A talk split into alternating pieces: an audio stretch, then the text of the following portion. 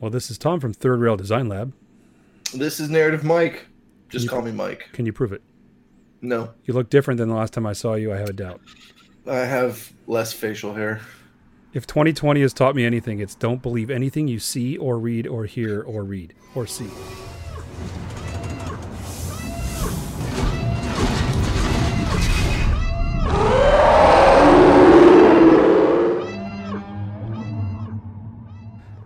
Narrative, Mike, Mike, Mike. Are you drinking a warm glass of milk? No, it. man, that's just just some agua. Trying to trying to keep hydrated. I think that's a good idea. If there's I anything try, I've ever said to you, it's keep hydrated. It's that's fair. That's fair. You have said that. You've also said you know stop eating so much. But I mean, other than that, we're good. I never said that ever. That's true. No, you've never said that. I'm also going to keep hydrated, like so. Oh, do you hear that? I'll do it again. That's a. I don't think that's hydration. I don't think hydration makes such lovely sounds. Technically, gosh, think about when we were young and this was really we, it really worked on us, like the movie theater when they would pour the Coke over the ice cubes and they amped everything to eleven, Yeah. and you're like, Yeah. I need that, I need everything about that, and then you get it, and you're like, ah, sugar. Why does it make that sound? no, um, I have to go pee now. I feel like- scene. I feel like that was the beginning of that uh, ACMRSMASM movement, whatever it is. You know the one, not that other one, but the one where they just pop pop peanuts or something the whole time, and everyone goes, "Oh yeah." Then NPR started out of boredom. You know what I'm talking about. I do. You're, you're, you're with me. So I'm making my special beverage. What are you having tonight? Um, I am having a a blue ribbon beer. I'm having a Pabst in a bottle, which I finally found here. So that's only like everything- seven ninety nine now, right? Yeah, In California. It's, a yeah. So like every every Pabst I try and find here is in the can. I'm like, I don't know. I don't want Pabst in the can. I don't like it in the can. Uh, people are like, why are you drinking Pabst anyway? I'm like, why don't you mind your own business? you drink what you drink. I'll drink what I drink, and we'll be fine. I can't remember whether it was Pabst or Schlitz, and I think it might have been Schlitz. But the first time I saw it in California was at a bar in San Francisco, trying to be cool, and they were serving like tart and tinies and vodka drinks and you know that kind of thing. And they had And Schlitz, Schlitz for like eight bucks, you know. And I thought, oh man, and and young people around me, morons, were ordering it, and I said, not I. I will not do that. And then I ordered an overpriced something else. Sure, of course. That's how that works. Got to be smug about what you do in San Francisco. I'm making a. Mm, I'm sort of making a a old fat an old fashioned type drink, a product, Okay. but I'm using a product and it's called Bitter Milk Number Three. Smoked honey That- and that whiskey is- sour cocktail mixer. Oh Supposed God, to have some honey. you. Honey and some whiskey sour, honey and some sour, something lemon in the whiskey drink. Oh, But why Yes, do you think. I bought it? is because there is there a three in it? There is, but it's because it's called bitter milk, and that sounds really terrible. so we're gonna try it now. All right, here we go. and it wasn't cheap. Oh Just yeah, for those of you at home, just so you know. yeah. You can, you can, you can, you can hear the sound in the stereo sound. You can hear the sound of tripe pouring out of the thing and into the. Be terrible, wouldn't it? Okay, so you're gonna have. Hey, guess what? I'm gonna document this real quick before I forget. So you're having. Mike, Mike, narrative. Mike is having a Pabst overpriced water beer, and are you I'm talking about? having. Overpriced. it's the cheapest beer I can find. That's Bitter milk. Bitter milk uh, old fashioned. You know, I tend to always drink these darker beers, but um, and I do like a lager, but with like Mexican food and in the right environment. Sure. But or pills, right? But here's the thing: recently, I've gotten really into my micheladas in the hot Oh, and I've been nice. making them because they're lighter than. Um, lighter than like a Bloody Mary, but also Sure, still sure. have some chunk, and I can get the you know the salt and the sour and the, and the heat. It's everything I want, and I want the I want the effervescence, and so so the Yeah. problem is, I had some red stripe that my buddy brought over one time, and so I was making them with that. That's perfect. And then I Yeah, ran out of red stripe. Well, yes, yay beer! yeah, beer. But here's the thing: I ran out, and I was like, all I have is an IPA. I'll give it a shot. It was a terrible idea. Mm, No, no, no, no, no, not good. An IPA bueno. Michelada was No bueno. terrible. yeah, Now I'm making them with Modelo Especial, and they were as delicious Oh. as hell. that sounds fantastic. Here's what you do, Mike. You You take me, man. Modelo Especial. I use, I use a Bloody Mary mix, a spicy old timey Bloody Mary mix, but you can use Clamato if you have it. I don't have it. My son, what do you want? I'm that. talking about alcohols. What? You, Never mind. Well, what are you here for? You're supposed to be in bed. I can't find Zoe. Well, guess what? Not here. Use might science. Close my door. Son of a. So, so you take Modelo Especial. Right back into it, and You that's take- what professional is, people. That's right. Right there. You take- right back into it. You take a, a I take I take the Bloody Mary mix. Mhm. I use horseradish. Mhm. I use some delicious hot sauce. You know Yeah. how I feel about my hot sauce. And Which then I hot sauce though? You know Which what's hot hot sauce. You guess. Starts with a C, ends with a hulula, a hulula, Oh, yes. cholula. I can't pronounce that one. But And what then. And then also, Texas um, Pete, right? what's that? Texas Pete, right? Texas Pete. And then for the rim, just like I do with my margaritas, I use a spicy rim that is salt, like rock salt, but also Tajín seasoning, which has got lime and chili in it. And so I Yeah. get sour, I get sweet, I got heat, get a little bit of chunk chunk chunk from the from the you know from the Bloody Mary mix. It's delicious and fizzy because of the because of the beer. It's excellent. You should try it sometime. You know, when this all lifts and I actually can see you in person, I will ask you to make me one. I will, about that? and I'll make you seven. That's how this works. Seven. Oh, wow. and it's like one of those drinking contests. They put it in front of you, and they're like, "Go!" and you're like, "Um." Oh, wait. And then your opponent, he's got you guys are two fisting it, right? And then your opponent got a third and a fourth and a fifth fists, and you're like, something's not right. I have a suspicion. Here, you talk. Feel some airways. Talk about how much you love your eight dollar pops. The entire six pack is eight dollars. What are you talking about? So, But enough about you. oh, you. okay, he's back. He's back. So we, yeah, don't don't tell him I said that. Please don't. If there was an editing pass at this, I would know. All right, so here's the thing. Mike, narrative Mike, there's two kinds of people in this world. Oh boy. There's those who demand that the movies come into the theater, and those that say, "Don't do that. Don't want to go. Don't want to die. Let's wait." And of course, there's economic peril in both directions. Which Sure. are you? You're you're both, right? Um, well, you know, I, I the the movie theater is my my temple. Like Yes. it is a place that I that I find solace and comfort. Um, Yes. That being said, I like it better when there's no one there.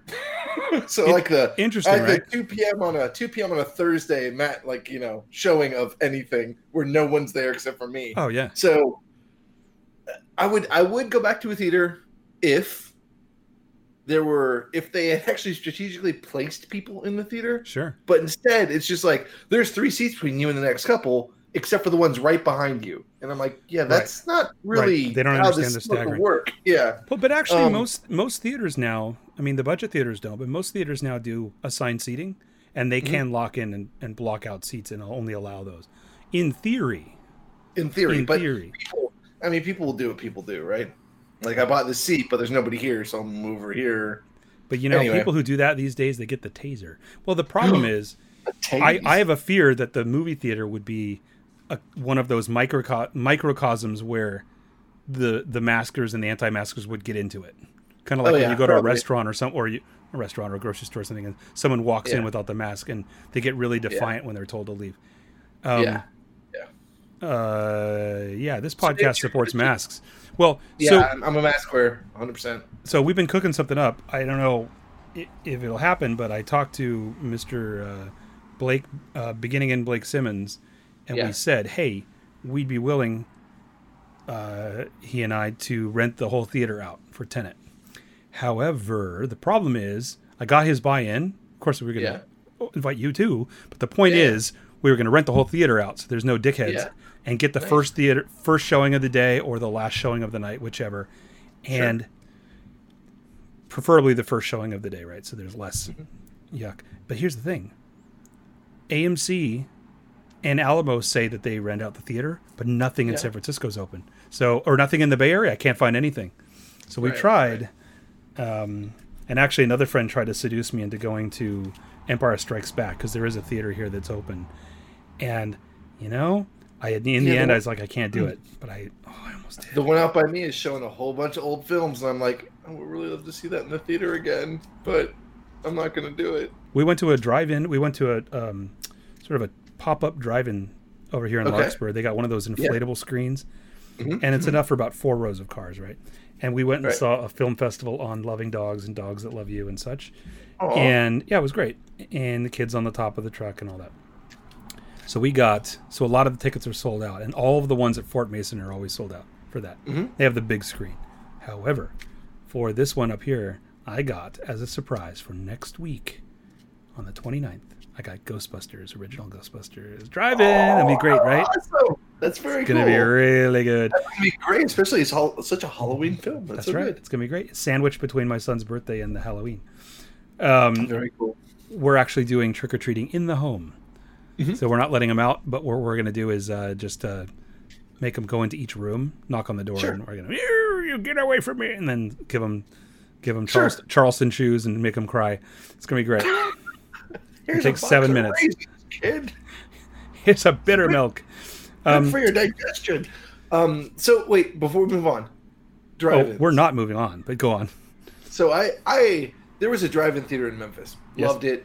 Didn't go nearly as often as I really wish I could, Mhm. but it was four screens, right? Oh yeah, Strategically placed, so you can only see one of them. right. But I mean, you can always turn your head. Sure. And what always, what always, kind of made me wonder, like, what were you thinking? Is there would be like one screen with kids movie, Yeah, yeah. and then one screen that's like tits and slashers. Yes, sir. And like you know, one screen that's the dramas, and it wasn't like the exact the polar opposite screens. So it's like a kid's watching the and one was Roger Rabbit, which is all those things wrapped into one. 100%, right? Yeah. And then they would just have to turn their head like 45 degrees, like, oh, look, boobs and slaying. And it's like, why? Why did we put this one up on the big screen? Why did that man But- stab that woman through the banana? yeah. Is that a Oh, banana? dude, Yeah, don't worry about that, son. That's Yeah. just a silly movie. that's funny. It also Yeah. sounds like like an early '90s concept for for cyberspace, right? There's you're in a void space and there's these TV screens floating around. Popping up. Oh yeah, Max. Here's a wedding. involved. Oh, that's that's that's impressive. I I never went to um, a drive-in in San Francisco. I went to one a couple of times in the Central Coast where I went to college. Mhm. There was one, um, but the one in San Francisco, we found the last one that was op- operating, which was out in the Ge- out in uh, Geneva, the Geneva station, and my future wife and I uh, drove down, got a pizza, drove there, pulled Yeah. in, and it had closed the week before or, Oh, or whatever. son. So we got there and it's an empty, empty lot, and we're like, okay, so we ate the pizza anyway. It was great.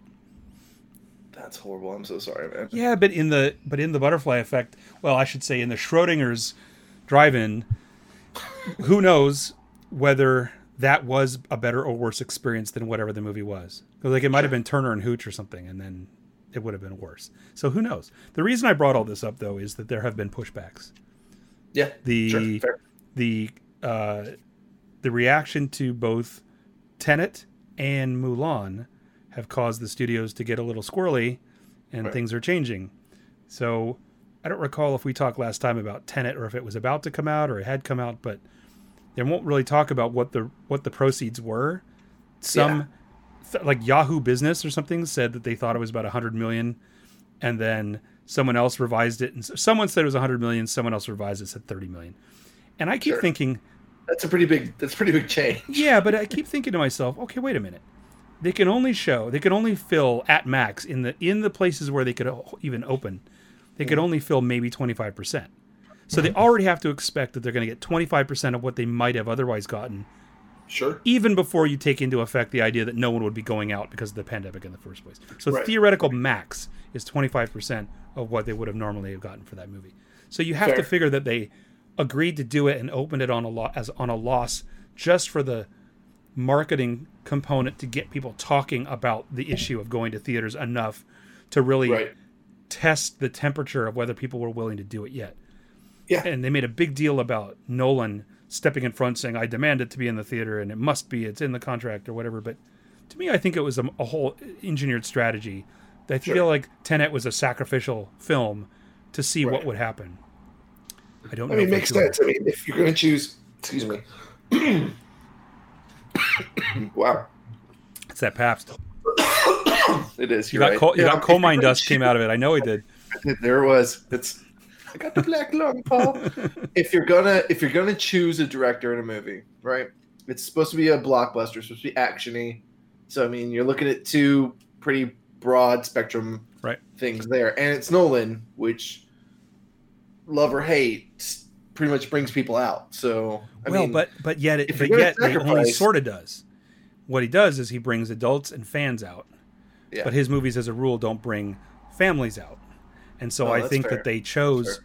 I think that they put their money on this because they figured there's going to be a loyal base that may come, and also it's the kind of movie that interested adults might be taking a chance at. And now well, this is Sure. by all extent, by all of what I've read, it's a it's a pretty um, confusing Nolan movie. So it's Bane's original uh, sound edit through the entire movie. Apparently, it's all fucked up. But anyway, the Uh, point is, great. I feel like they said, well, well, yeah, exactly. yeah, Of course. But the thing is, I feel like they felt like if they put, you know, if they had done this with Trolls World Tour or something, two or whatever it is, they're risking all. They're not going to get all those families into the theater, and so that they're risking that. But if they choose an adult movie that's a little bit esoteric to begin with, yeah. what could it really do? I don't think that they really were planning. I haven't seen the budget numbers on his non-Batman stuff. I don't know how Interstellar and some of these other movies actually do. Hmm. So I, I don't know. But anyway, there's that. And then on the other side, Disney said we're gonna we're gonna launch Mulan, but we launched it as a premium to an already paid service. So they went the other direction. They tried to do what Trolls and a few others had done, which is you know pay charge thirty bucks for the rental Right. Which I actually support because you're going to spend more than that if two people or more go to the theater. So Sure. what the hell? Just do it. Yeah. The biggest hard, the hardest thing for people to accompany or to address that with that in their mind is they have trouble rationalizing that it's a rental instead of a purchase because they're used to Sure. purchasing at home. I think it's perfectly fine. I think they should have just done it as straight to purchase and called it done. I don't think that they should have bothered with the rental and the and the purchase, but it doesn't matter. With Trolls and a few others, they See, offered it for even- sale. Huh? I didn't even realize that Mulan wasn't on their service. I It thought is. it was. It is, but what I'm saying, But I mean, I didn't realize you had to pay more. That's yeah, so that's the problem. So, so with those other movies, we bought, we've bought, we've purchased like probably seven movies or something on streaming since we've as rentals since we've been home with the kids. We have the kids, you know, Yeah, Scooby Doo and and and Trolls and these other ones, Bill and Ted. So, and I don't regret Still any it. watched. Still haven't watched Bill and Ted. I need to. Mom. So here's the thing, with Mulan though, you already had to have So Disney call- Plus. Call back to something you don't know about, folks. Don't even worry about that. But you can imagine what it is. You can imagine it's narrative Mike not watching something really good that he was told to watch but didn't. So here's the thing. Mulan, they already had a streaming service you had to pay for, yeah. and then yeah. they wanted to charge you 30 bucks on top of that. And I think that the uh, the ploy was it's going to get people to sign up for Disney Plus, the 3% of the population who doesn't already have it. And then Right. get into but the thing was it was pay for it now or wait 2 months or a month and a half and then it'll be no charge. Right. And, and our fam- families like ours did it. But I think that the negative stigma of having it, having to pay for it, but on a service that you were already paying for, shot them in the foot a little bit. So in the end, yeah, I'm not. I'm yeah. not sure. I would have.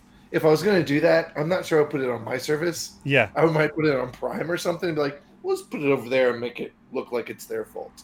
yeah, know? and and it's weird because Disney owns a lot, like the lion's share of Hulu, so they could have done it on there. Mhm. Anyway, Mhm. regardless, in the last I don't know since we've last talked, there's been a slew of of uh, studios admitting that they're finally pushing back stuff that we knew they were going to, but they finally committed to, which gives me comfort Yeah. Because I really, as long as we don't keep seeing the, the ripple effect being a destruction of the theater business, I would Yeah. prefer these come out when people can actually see them, whether rather than fizzle out and have an artificial. It's like when the, it's like when the writer strikes tank a movie, and then it's Yeah. this bl- it's this blot on the on that franchise's record or that, you know, and it's like, well, there was there was a, you know, there was a strike. How could Right. it be good? Do you know what I mean? But Yep. history Yep. doesn't remember it that way in the stats. It's all stats. Mm-mm. So the Well, most it's hard to take, hard to put a movie in context when you know stats. there's no way to to look at it. You know. Well, that's right. And when Movie Line and Premiere don't publish anymore, how's anyone supposed to know, right? Right. So the biggest one, though, that caused uh, controversy or a controversy, if you want, is the James Bond film being bumped. Because when they admitted that they were going to bump Bond, Yeah. right after that, uh, Cineworld and Regal closed all their theaters. And a number of theaters in New York apparently put on their marquees James Bond killed the movies and so forth. and so they blamed they blamed the po- the postponement of James Bond for killing their theaters. And, I mean, there's a much bigger problem here, right? All of the entertainment business, food service, you know, restaurants, many, many, many types of small businesses, all these businesses rent. I think all this stuff should have been just a freeze, some sort of freeze to let us get through it. But that's a much bigger social issue about how people are paid to Yeah. stay home and not participate the way True. New Zealand did. But but anyway, that's what happened. So James Bond is going to be postponed. Uh, yeah, but that's that's kind of crappy blaming one movie for right. because I mean, there's lots of things you could do. Like lots of theaters are showing older movies that are popular, yeah. but Yeah, but I think they pulled it like right before they were going to bring it out. Like they had Sure. advertisements out and they had it on the marquee and all that. But still, you know, so yeah, Let's be realistic. These these theaters hedge their bets, and yes, so it's yeah, it's like oh, so you're gambling, it didn't pay off, so it's the it's the dice's fault. Okay, agree. sure. And I would also wonder, and I've never seen data on this, but I'd really wonder if, with the exception of very select markets where there's really hot property, I really wonder the breakdown of the rental costs of the space for the theater versus Mm-hmm. the cost to lease the cut of the film to show it and the licensing and all of the concessions and the paying of the employees. I would bet Right. that the rent is a very small portion of their monthly debt. And I would bet there may even be some movie theaters that own their own their property, but I don't know for sure. So it's interesting. Among the types of businesses that you think that they could shutter it, hibernate and come back, it would be a movie theater chains. But apparently not. Yeah, it shows their margins are thin when they talk about just closing the theaters altogether, right? yeah, and that would be sad if that happens. Like it'll be definitely an interesting thing to see what happens after this is all done. Further proves that the soda sells the whole thing, right? The soda pays for everything, right? That they Oh talk about. right, yeah, yeah. It's like a quarter a cup, and Mhm. they charge you eight fifty. Right. So Dune was pushed back to October 2021. Uh, Batman was pushed back to 2022, which was painful. But in Yeah. that case, it's not even a complete film. So, Right. and there was a COVID interruption. So, I mean, Right. you know, frankly, what, what could you ask for? When's Um, Black Widow coming out? Oh, okay, so Black Widow was pushed. Uh, let's see, when was Black Widow pushed? I don't even, I don't think I even wrote down, but it was pushed. And, um, and Ghostbusters Afterlife was pushed to 2021. Right. So, Oh You know. right, I totally forgot about that film. yeah. That's crazy. Well, yeah, I totally forgot that was supposed to be a thing coming out. And so I think It's yeah. yeah. Well, here's It's the thing that I think is a problem. Mm-hmm. I wish that they hadn't marketed these films during the pandemic. I know it was wishful thinking. I know they were trying to keep the snowball rolling. Uh-huh. But they gave a Wonder Woman was was pushed back. Oh yeah. You know, yeah. we've seen all of multiple trailers for these different films. We've seen lots of talk about it. The magazines have come out, the interviews have come out, and now they're pushed back a year, which is Yeah. bizarre. It emulates what happens when you're like, "Oh, that movie could be cool," and "Oh, I guess I'll see it on a home video because you blinked and you missed." it." You know what I mean? Like, life got in the way, and then you're watching I it a year later. So I don't know if that helps or hurts because a lot We of were- these, by the time the movie comes out, we're like, we've been inundated with the marketing. We're like, "Oh, I Yeah. see the commercial in my head." Maybe it helps Yeah. that it's a, a year away. I don't know. Uh, What do you think? I doubt it. Doesn't help. Well, I mean, Ruby and I were walking through uh, a store the other day, trying to pick something up, and we noticed a whole bunch of Wonder Woman merchandise, Wonder Woman merchandise. Like it was in some, Yeah. it was in like it was, I think it was like for the the cut class people, Uh and they had like nice Wonder Woman jewelry, and I was like, oh right, Cut to be out glass, not now. cutting class. I got it. Yeah, yeah. So it's Right. interesting to see because you know none of that is moving. Like that's a lot of merchandise that's just Right. sitting there. And well, think of all that stuff hurt. on uh, on uh, the container ships, right? Yeah. Pounds because because that marketing engine is going for months before it comes out, and it's it has Yep. to be it has left shore months before the movie is released, right? Yep. Yeah. So I don't know. Well, you know, on the other hand, though, what's interesting is that there's been other moves, like Matrix Four was moved forward. So yeah. but do we Matrix Four was pushed from 2020. Matrix? What's that? Do we have any real hope about this movie? No, but So that's an so- example where they said they're going to push something they already have in the can back, Right. and they're going to push something that they haven't finished forward, which is Right. weird. So Um, you're gonna hand me crap and and say it's a sandwich. It's Thanks. strange. Well, and then the other thing is Pixar. Mhm. They announced that they're going to release Soul on Christmas Day, direct streaming, and apparently not pay, just on Disney Plus, like Onward Aw. was, like Onward was. And um, I'm I think that's really great because apparently Yeah. from from some of the um, er, you know early no one's actually seen a full cut of it, but there was some stuff going on. They were saying, "Oh, this is going to be one of their one of Pixar's best films," and who knows if that's true. But I like much like I can't wait to Onward. I'm glad they committed to give it. putting it out there. You know, Yeah, yeah, no, I'm with you. did you have it's a Christmas Day movie uh, tradition growing up? Um, I I think I made one happen, but Hmm. yeah, like our on Christmas Day, my folks and I usually put food in the oven, let it cool, and then go watch a movie and come back. Oh, nice. So yeah, when we started going down to visit my parents, we started going to a movie on Christmas Day with them because we would go Christmas Eve at my my wife's house, and then we'd fly down on Christmas morning right. and see my parents, and then we would go to a movie in the afternoon before dinner, and uh, and go to the theater, which was kind of a relief but also fun. Yeah, and yeah, so I kind of like this, and I've and I've read that other people have always had a Christmas Day tradition for movies, and that that's a Yeah. fairly big movie day, and I Yeah. didn't know that. Um, so I th- I like that they're releasing it, and so people can at least have that a new movie that's yeah. It's phrased to family movie and whatever involves parents dying. I'm sure. Well, the main character, but anyway, okay. Someone's So- gonna die. It's gonna make me cry, so I don't care. Exactly. That's right.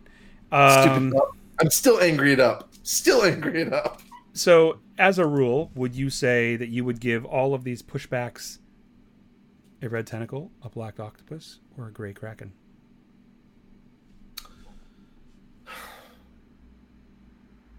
I am okay with them pushing movies so that I can see them in the theater. Me too. So I'm gonna. That's red, right? Yep. It's tentacle. Red tentacles. tentacle.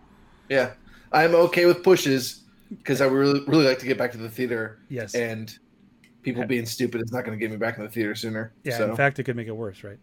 Yeah. And I can. There's a certain fatalist, damned if you do, damned if you don't component to this. But you know what? sure. So, uh, next up, we have some new trailers. There were trailers. Right. All right. Uh, did you happen to see the new, possibly final trailer for Cyberpunk 2077? So I already have it pre-ordered. As so I'm I. not. I'm not looking at any more material Sure. until I play the game. The only reason I watched it was I read that it was Keanu centric, and you know he's been mapped in the in the game. Yeah. so in yeah. the trailer, the like a you know a, a cyber Lamborghini or something pulls up, and he gets out, and it's li- it's live action as opposed to digital, and okay. Keanu wicks his way out and is like, you know, whoa, whoa, cyberpunk, and then you know, and whatever, Yeah. and he says, you know, something like "seize the day" or whatever, and then shoots something. And I was just like, you know, I just love that. It's like we were talking about as like if our kids selves could see Iron Man movies today, we're like, what Oh, happened? I I just love that there's a world where it, there's at least in this darkest of timelines that we also got Keanu Reeves doing a live action commercial for a cyberpunk immersive PlayStation game because I'm down with it. I agree. I agree. I'm in. Like I, I was in. Like I was like, okay, this looks cool. I remember I'll, it looks good. And then I remember seeing the trailer with Keanu Reeves. I'm like, never mind. I'm just gonna go ahead and pre-order that Yeah. now. Yeah. I'm just gonna go ahead and grab that. That was that was that was my selling point. My biggest issue was can I get enough of Ghosts of Tsushima in before Cyberpunk comes out? Almost done. I'm oh almost my done gosh, I, I am barely I've barely cracked the surface. Like I've gotten through all of the the very well disguised training. You know, the first section Mm-hmm. Yeah. where you're doing stuff and slowly learning stuff, and I finally got to the thing where it's like, you know, first mission. I'm like, yeah, and scene because I haven't been able to get back to it, but Right, God, I love that look. I want So- immersive, beautiful, Oh yeah, atmospheric games, and I think in both directions, those that's what we're getting with these. I'm hopeful. Oh, Ghost is so great. It's it Ghost is a it's a it's it. The, so there are things that happened in that game which I'm not going to give away, but. I went from being a samurai to not being a samurai Yeah. in that game, Awesome. and it was like because there there's there's this whole if you haven't played it yet, there is a whole bit in the game where you can either sneak around and kill people, right. or you can walk right up to them and do a thing called a, like a, is it a standoff. Standoff. I think so. Standoff. Mhm. Right, where you call them out, and then they come up, and you you wait for Yes. them to to did- move. Did you- I tell you them last time about Mateo asking about the game? My son's eight and a half. Oh, Okay, go ahead. Actually, Go ahead. he's he's eight point nine nine nine at this point. Oh, Birthday's next week, and Nice. he had seen it wrapped, you know, Mhm. and then uh, he came out the morning. I had actually cracked it and let it do all its updating and stuff. And he said, "Oh, you you opened it up and tried it, huh?" And I said, "Yeah." And I, I said, "It's it's an adult game, so it's not really for you, Yeah. man." And he's like, "Okay, okay." I said, "But if you want to see what it looks like, because he's scared of guns, so if you Sure, want to see what it looks like, I'll show it to you, but you're not going to be able to play it. It's pretty violent." He goes, Right. "Yeah, okay." So so I said, "It's like swords, right?" And he's like, "Okay." So I fired it up, and immediately I'm walking across the bridge, and Yep. and the guy comes out of the tower, and I'm like, stand off, and I'm like, whoa, and then I press it, and I just cut him from bow to neck, Yeah. and the blood the blood arc is going upwards, and Mateo starts going, no, and I'm like, whoops, and I turned it off, and I said, Mateo, he was muddy. They're all muddy. He's like, that wasn't mud. I'm like, it was pretty muddy. and with that, the uh, police will be here start, be here shortly. Sure. Anyway, That's he fair. forgot about it a minute later. This is the guy that plays my shark attack game. What's that one? Manslaughter or whatever it is. Maneater.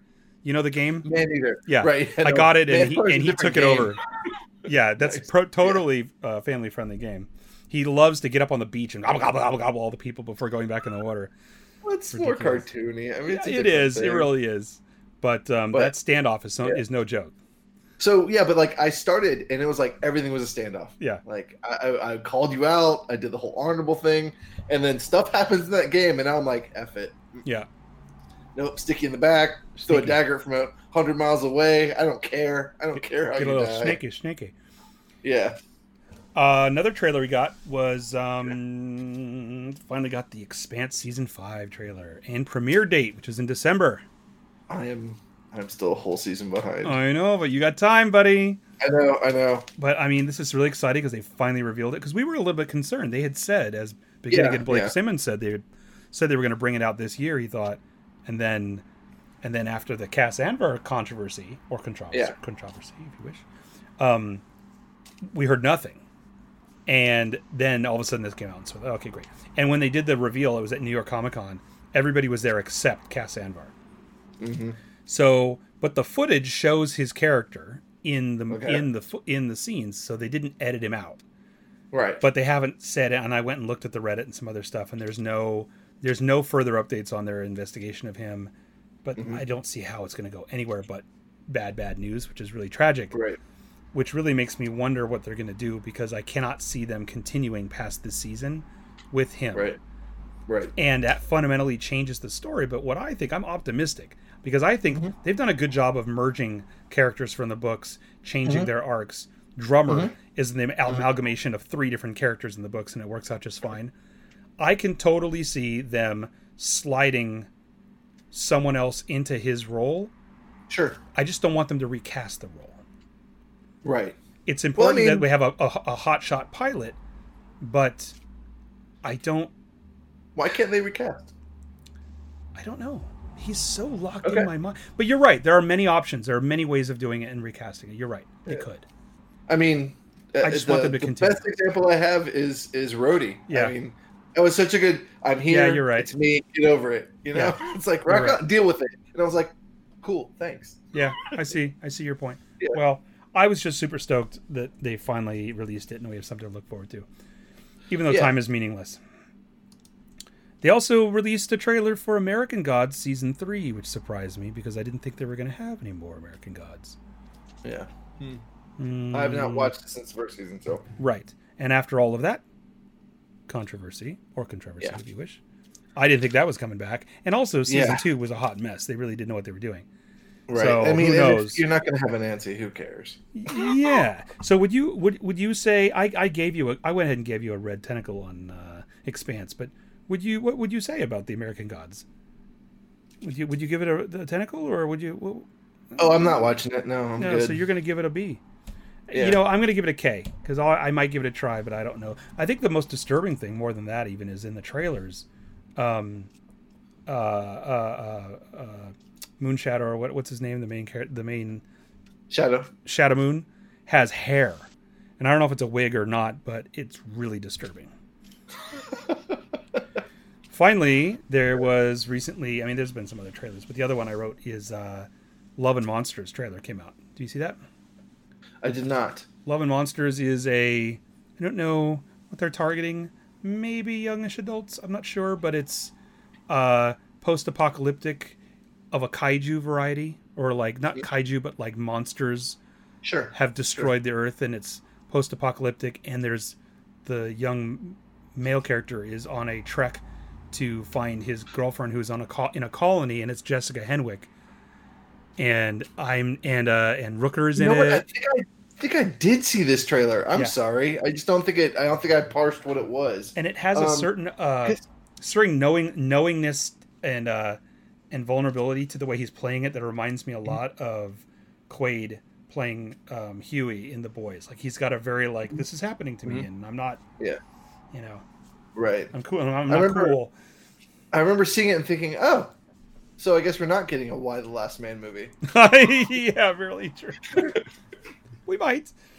We might, and the people are like, it's so derivative of Love and Monsters. That's Like, exactly right. No, Speaking of derivative Disney or not, such such a ripoff of Harry Potter. Shut up. shut your mouth. shut your Just mouth. shut your mouth. I have some Marvel items. Would you like to hear some Oh. Marvel items? Um, yeah, man, I love Marvel items. The big, the first one is very new, and it's a little Okay. bit loaded with controversy or controversy, if you prefer. Sure, sure. There is a Chris Pratt backlash, and it came about Well, from the bullshit, uh, which not- is the it's worst not a Chris. backlash about Chris Pratt. It's it's a backlash because people said some shit about Chris Pratt. Well, yeah, that's what I'm getting at. Is like I don't know really where the I don't know really where this is going. So it was the old the joke of like the Chris's in the the hunky Chris's in Hollywood's been going on forever. It's like the Right. you know people routinely will miss you know call like Robert Downey Jr. will constantly call Chris Hemsworth Chris Pine and they've done Right. it on like gate talk shows and they've had a lot of fun with interweaving and like mixing them up. But this one was Yeah. simply which is the worst Chris, which is a very negative kind of a Yeah, gross way of doing anything, but this Twitter. But there was like a uniform it was like a universal Chris Pratt's the worst Chris. Because it was up against Chris Evans, Chris Pine, and Chris Hemsworth. And Yeah. there was this reaction that it's Chris Pratt's the worst Chris, and then there was immediately this discourse about how because he's in a a Christian cult, therefore he's the bad guy. And I found it to be a very interesting discourse that has sort of cascaded like entropy because all of these co-stars big name co-stars both male and female have come out in support of him being a very Yeah. kind soul very gentle and hey why don't you keep his religion out of it and just think about the man and what he does? And then there's the other half which is a very vocal and important group that's saying actually his church is anti-homosexuality anti a lot of things anti-trans like many religions and that's and he's publicly devout about them and therefore that's a negative to them because of that. And then there's even a backlash to the backlash which is also well why were all these people why are all these people coming out to support their poor friend chris pratt when where were they coming out when Z- uh, you know zoe saldana or um, uh, you know scarjo or whatever whomever was female um, or brie larson were being slagged in the media Oh, yeah, for not yeah. being this or that enough The Brie Larson one is is is really telling because it's like, yeah, like, well, um, because she was- got she got slapped because she not only was not playing the role of tee hee in interviews, but she also took every opportunity on the red carpet to say, "Why aren't we?" You know, remember she was pointing pointing at like the the whole interview and and journalistic process around movies and who's being talked Yeah. to and who's not and who's doing the journalism and oh, we got she got political and it was not good. And then that cascaded into well, clearly Chris Pratt is secretly a Trump voter, and then that's of course a big stigma in Hollywood. sure. And so, I don't know. It's really weird because where where's the meat to this? So who is the worst Chris? Who's So- the best Chris? Where's worst Chris? Frankly, Chris is busy. He's busy, man. So he even tweeted, "At I- least I've I'm not the worst Chris." I've seen interviews with him, and I've seen him talk about his faith, but I've never seen him be like, "And you need to be this faith." I've Right. just seen him be like, "It's important to me." You know, it doesn't have to be important to you. well, and I think that that's I, mean, I think that's kind of where I'm leaning a little bit about this too because I think that we've gotten such. I think we've become so focused on organizations like the death cult of uh, Tom Cruise, right? We've See, I was going to bring Tom Cruise up here. It's yeah. like, are they bitching about Tom Cruise too? Because they, they are. But that's my Cruise. point. Everything yeah. about everything that's been come out, with the exception of the people who are in that organization, which I still yeah. don't want to call a church, but everything that's come out has been absolutely horrifying about the human rights violations and the propaganda and everything else. Just like what's her name's uh, S and M sex cult that's been in the, the vow and everything, and all the Alleged. stuff that come out of that. Alleged. Alleged, allegedly. But the thing is, there have been lots of both vocal and not vocal religious actors and directors and writers, and sometimes they talk about it and sometimes they don't. But we've we've slipped into a certain secular dominance in Hollywood that is like you don't talk you could talk about your faith in a really vague way, like you should do the right mm-hmm. thing and and I believe in a higher power. But if you mm-hmm. start specifically citing a Jesus or you know any other Judeo-Christian reference or yeah. non, God forbid, Cthulhu forbid, you cite the Quran, you know, or anything else, yeah. then it's then it's like oh, organized religion. You just brought up organized religion, and that's the enemy because of the things that For the sure. Catholic Church has done, and because of the so, things that Judeo-Christian organizations have done. It's nothing necessarily watched, to do with that person. Sure. Have you ever watched Studio 60? Oh yeah, the, the Sorkin. Oh yeah. I mean, I mean, this is stuff that, I mean, he was he was writing about. I guess it was the '90s, right? So 30 yeah. years ago. I yeah. mean, and of course it's been further back than that, but I mean, yeah, this is not a new question, right? in but Hollywood, in a, but in a way, with your religious. Yeah, but in yes. a way, it's like the whole thing about once you slip behind the curtain, as we are today, where the actors are interviewed and their and the photos are taken of their private lives and people see behind the curtain a bit it goes both ways right so for everyone yeah. that is or for all the people that are outraged that he is admitted he volunteer, volunteers information and freely admits that he's in a very christian relationship and is very close to his church that mm-hmm. puts the anti you know the people who are opposed to the sins of the organization of that church sure. and the and the the way in which it treats gays and trans and other people who are ostracized from what that says they can and cannot be, which I think are all very serious issues. For all yeah. those people that are like, well, outraged by that, there's a lot of other people, fans of faith, who are like, wow, good, look at this. He actually said, he actually admitted that he follows that path, and that's inspiring to me. And I think that's yeah. it's the same thing with politics, right? Like we talked about yeah. with Ray Donovan when I read that Jon Voight was a a rabid, spitting Trump supporter, mm-hmm. I was able to accept it because his character is a rabid, spitting con man, and I was able to associate that. Sure. But like when I start thinking about something like Tom Cruise, where he's involved in these things, but then he has this different persona, it challenges yeah. you as a viewer about what you're willing sure. to accept and not accept. Yeah, separating the artist from the art, right? It's very, very difficult. Look at how we feel about Orson Scott Card, which we've talked about. I look at your poster behind you. Yeah. Yep. So anyway, I'm going to give this Wait, a black. What about the poster behind me? Well, Ultimate Iron Man was how that came out. Remember, it was he was doing press or he was being interviewed well, yeah, for it, Ultimate Iron Man, and then he admitted, "Yes, but I know, but it's Iron Man," and that's what was so painful to you and me. Yeah. Yeah, right. Hundred percent. He's writing an Iron Man comic, and then oh by the way, really gays should burn. We're like, great. It's really bad. It, it was, was really a bad Iron Man. It really was bad. Really... It wasn't great. So I'm going to give it a Black Octopus, this Chris Pratt situation. Not so much the backlash, but just the whole concept of this. Uh, these, I mean, you're never going to make everyone happy, right? I mean, there's no one that is perfect. Even Chris so... Evans drives people nuts, and he's trying to open a whole Discord. He put a whole website about, like, look, here are the issues facing our country. Yeah. With both sides being objectively giving their points. I'm just like, really losing Why interest. Why such a jerk? And he's like, really just trying to help. Uh, yeah, I'm really just losing interest in actors talking about their personal beliefs. I, am just getting tired of it because it's everything is saturated, right? The Rock has outmarketed himself to me. I like that Ruffalo and Evans and some others basically just take their platform and push for issues, and that's what they do. That's great. Yeah. But what I'm really tired of is actors giving me the essay about all the things they believe in. They're allowed to. I'm just burnt out on it. Sure, sure. So even I mean, if I was, just, even if just I was, know that if Yep. you're if you're gonna talk smack about Mr. The Rock, we're gonna have words. That's all I'm saying. I don't even have to talk smack. He talks his own smack about his own self, in the sense that he talks so much smack about. How's that work exactly? He's got a show launching that's about his own life story. Does he? Yeah, Young Rock. Okay. Go look up Young Rock. It's terrible and, and terrifying. What I'm having trouble with, I think, with him is, you know, it's like I'm pretty great. I lifted all these weights. Then I'm going to have tequila and a plate full of cookies or whatever. Yeah. Um, the marketing. I feel like he doesn't need to market his tequila anymore. I think it. I think he's got it done. But every everything is like, I did all this work. I worked hard. I didn't sleep for three days. I did all this outreach. I busted my ass. I'm the hardest working man on the set. Is what he says, which drives me nuts. And then he says, and then I'm sitting down to this premium tequila. So I feel like he is long he's long ago become a brand that he doesn't have to say anything anymore.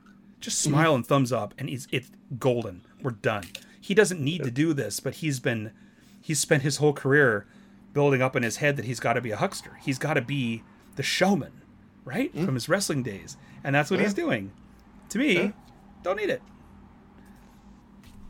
I didn't say anything bad you. about your man The Rock. I just said, yeah, he doesn't need to market himself anymore. Talking Smack. I'm not talking smack. All right. So Okay. next is, uh, and this is technically almost like trailer footage, but we got the first evidence of the Marvel MODOK show. Did you see it? No, I have not. Holy shit! Oh my god. The what? We're gonna keep going so that we don't have to keep. I don't want to have to edit this, but look, dude, it's oh my god. it's- it's- MODOK? it's claymation. It's a it's a Oh my god. it's an Adult Swim kind Yeah, of yeah. uh, Robot Chicken style claymation show of MODOK's personal life. He's trying to run AIM, and then he goes home and he's being undermined, and it's just insane. And it looks, Oh my it's not zany enough for my taste. Like I really want it to be, you know, Sealab 2021. what's that? Like Sealab 2021. Yes, Like and like Rick and Morty and like- stuff, where it's just like, whoa, where's it going? It's a little more subtle than that, but also Yeah. uh, Patton Oswalt is voicing MODOK, so it's just so perfect. That's fair. Oh, it's awesome as hell. So, so for listeners who may not know who MODOK is, Oh yes, MODOK is basically a giant floating head with little vestigial arms and legs. in a That- rock, in a in a hover, in a little hover cradle, Yeah, like a little hover cradle. Just like Dune, Imagine- like the old like a giant, a giant head with Yeah. arms coming out where the ears are and Yeah. legs coming out where the chin is, Yes, and they're just little vestigial. Like they don't really Yeah. work. yeah, and he's It's and in a hover is in a hover platform like a like the old Dune, and he's Is- got what Kirby is it? stuff on him. mechanism, Mechanism something for death or kill. yeah, like it's it's it's an acronym Yeah. for the most ridiculous dumb shit you've ever thought in your entire life. Uh, the thing is that when they made him, um, it wasn't meant to be a parody. Like it was in the era of just a whole lot Oh, of yeah. drug for Marvel. Oh yeah, right. like he was definitely he's Mental, be mobile, mechanized organism designed only for killing. designed only for killing. Right. So it's not it's not MODOK. It's it's just we got rid of the four. Yes, created by Stan Lee and Jack Kirby. I knew it was oh. Kirby. I knew it was Kirby. You It's know- Such a Kirby drawing. Well, and it looks like Kirby drawing, but it's just hard to imagine that they said this is going to work. But then again, you know how I feel about some of the new gods. They're pretty random. All right, Yep. so okay, we're red crack, we're red tentacling that, right? oh, You're yeah, gonna red I'm tentacle it, and you haven't even seen it, but you will have to go watch that. Yeah, They just did some in New York Comic Con. They just did some little footage clips of. Of I uh, can't wait. I'm excited. Oh yeah, It's it right up my alley. Now there was some scuttlebutt, which I tend to think is not real, but because it comes around, because he's attached to everything. But there was some scuttlebutt that Marvel was circling Keanu Reeves for Moon Knight. Mm. Now look, I'll take it because I'll take him doing anything. But I still think our previous fantasy casting for Moon Knight was better. Yeah, I'm. Moon Knight's uh I don't. I don't trust Hollywood to make Moon Knight and not make it insensitive to people with mental illness. That's right. And also, this isn't this is going to be a Disney Plus series, so that would mean that not only would Keanu Reeves be attached to Moon Knight, but he'd be attached to a TV series, which is very hard to imagine. Yeah, I don't believe that. Yeah. Um, however, I'm going to give it a red tentacle because I wouldn't mind it. I'll give you a great I- Kraken. Yeah, I'll give it a great. I just, it just, and it's not because it's Moon Knight. It's just because I don't trust I have, I have yet to see someone do mental illness in a way that doesn't blame the person who's suffering, except for Silver Linings Playbook, and that was an amazing film. But so I think that's, that's fair. I think that's fair. Yeah. What about uh what about the fact that Natalie Portman did reveal that Thor Love and Thunder will in fact involve Jane Foster's cancer storyline? I'm all for it. I am too. Can- I think Cancer there's going to be it affects many people, and I I think it's important to deal Well- with it other than that person's dead. Well, but I do think it's weighted. Um, you know, in one way, when when Barbara Gordon came out as Oracle, and we had a major character in a wheelchair, and it was very inspiring to a lot of readers. Yeah, Some readers responded to, to the Jane Foster storyline as being, it's inspiring to see someone who was terminally ill with cancer having this opportunity, which was Uh-huh. wish fulfillment to the nth degree. It's the original Superman story, right? yeah, It's like right, oh, right, yeah. But but a lot of other people said, "Hey, wait a minute! Isn't this actually saying that it's not valid to just be dying of cancer and that you have to escape and be this other character?" And and but to me, the real the real meat of it, and I don't think because I didn't actually read that arc in the comics I read about it, but to me, it's about do they are they brave enough to show aspects of it where the character doesn't want to go back to Jane Foster because every time they go back, they go back to the pain and the dying. But if And they stay in their Thor form, they stay Thor. That would be an interesting vulnerability. That was and the bits that were in the Avengers. That was I'm not sure. I, I don't read Thor. Sorry, hmm.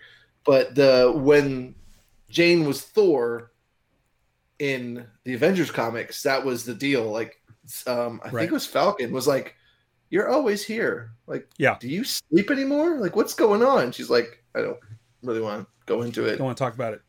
Yeah, Um, I mean, yeah, because there's lots of, I mean, there's lots of complex emotions wrapped up in that. totally. You know, and like, what's wrong with doing that? But at the same time, Yeah. do you Yeah, need it's to do like- that? Yeah, yeah, So and it's well in the I category of hopefully, luck. Hopefully, luckily, so far at least, we don't have a, a basis on which we can speak to this.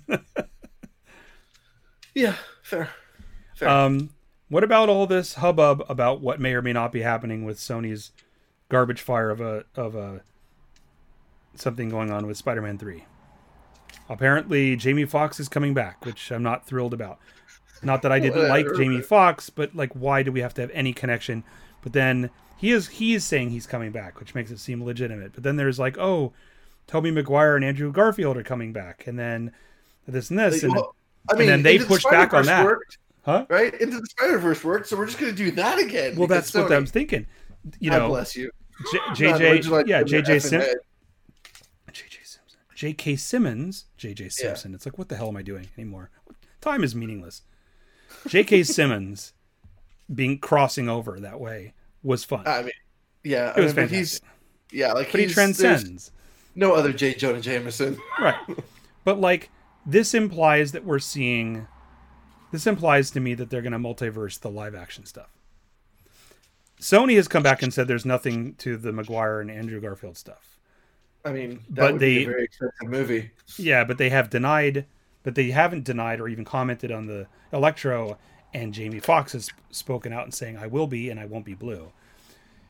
So I, I would love to see Jamie Foxx in that green and yellow outfit. I I would telling you, that's what I want. would The, I want the spandex, the- and I don't want the tattoos. I want the actual Electro mask, yeah, the big old sparks. foam. It's like thick foam, you know. it's like the foam of like those the cheaper, like the more modern uh sports fingers, right? Oh yeah, You know, oh, it's like yeah. the thin compressed foam. Um, yeah, I don't know. Like, I don't mind if there's multiversal stuff. I was really hoping for it in Doctor Strange. Frankly, the difference is, you know, DC is hurtling their way into Flashpoint and they haven't earned anything. If Marvel at Phase Four plus their affiliations with Sony want to do multiverse now, there's nothing that bothers me about it at all. I'll I take mean, it. They'd be they'd be kind of dumb not to. To like, I mean, would, you could bring in mutants, easy peasy. You could bring the Fantastic Four in because they're just You know, I want. busting around in the freaking multiverse anyway.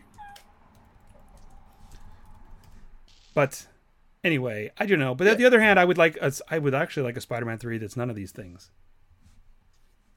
I'm not sure what I want the next Spider-Man to be. Like I've been so surprised by the two that we've gotten, pleasantly so, Mhm. that I'm kind of like, all right, just keep doing what you're doing. yeah. Just so I'm going to give this a big fat K, uh, crack in myself. okay. What about you? Uh, I'm, uh, I'm, I'm. Whoever's running the Spider-Man ship seems to be doing okay, so I'm going to give it a tentacle. All right, bud. It's And I like it's Jamie your Foxx, funeral. Um. okay, so uh, we have another thing, which is that um, Kevin Feige is reported to want to sign Deadpool star Ryan Reynolds to the biggest deal in Marvel Studios history, which is a whole lot of histrionics, and also struck me as possibly bullshit because it seems to be trading on the fact that infamously they've given Robert Downey Jr. all the money Mhm. in the world to be Iron Man through all this stuff. And Sure. so it implies, well, we need a new Iron Man type, and it's going to be Deadpool, and he's going to be in every movie. He's going to be in every movie the way Iron Man was before. I just don't see it. That's that's not going to work. And I also really, so I don't think so. And also, I don't think that they would ever even have that kind of closed door dialogue with someone of that scale that would ever get out on the street. It just doesn't seem real to me. I think it's bullshit. And also, listen, I don't mind Deadpool coming in like anything else, but keep him in his lane, yeah, right? agreed. I suppose that there's a place where Deadpool and Spider Man could be in a movie. But I really don't want Deadpool and Black Panther or some shit. More complicated. More complicated now. Many Yeah. reasons I don't want that.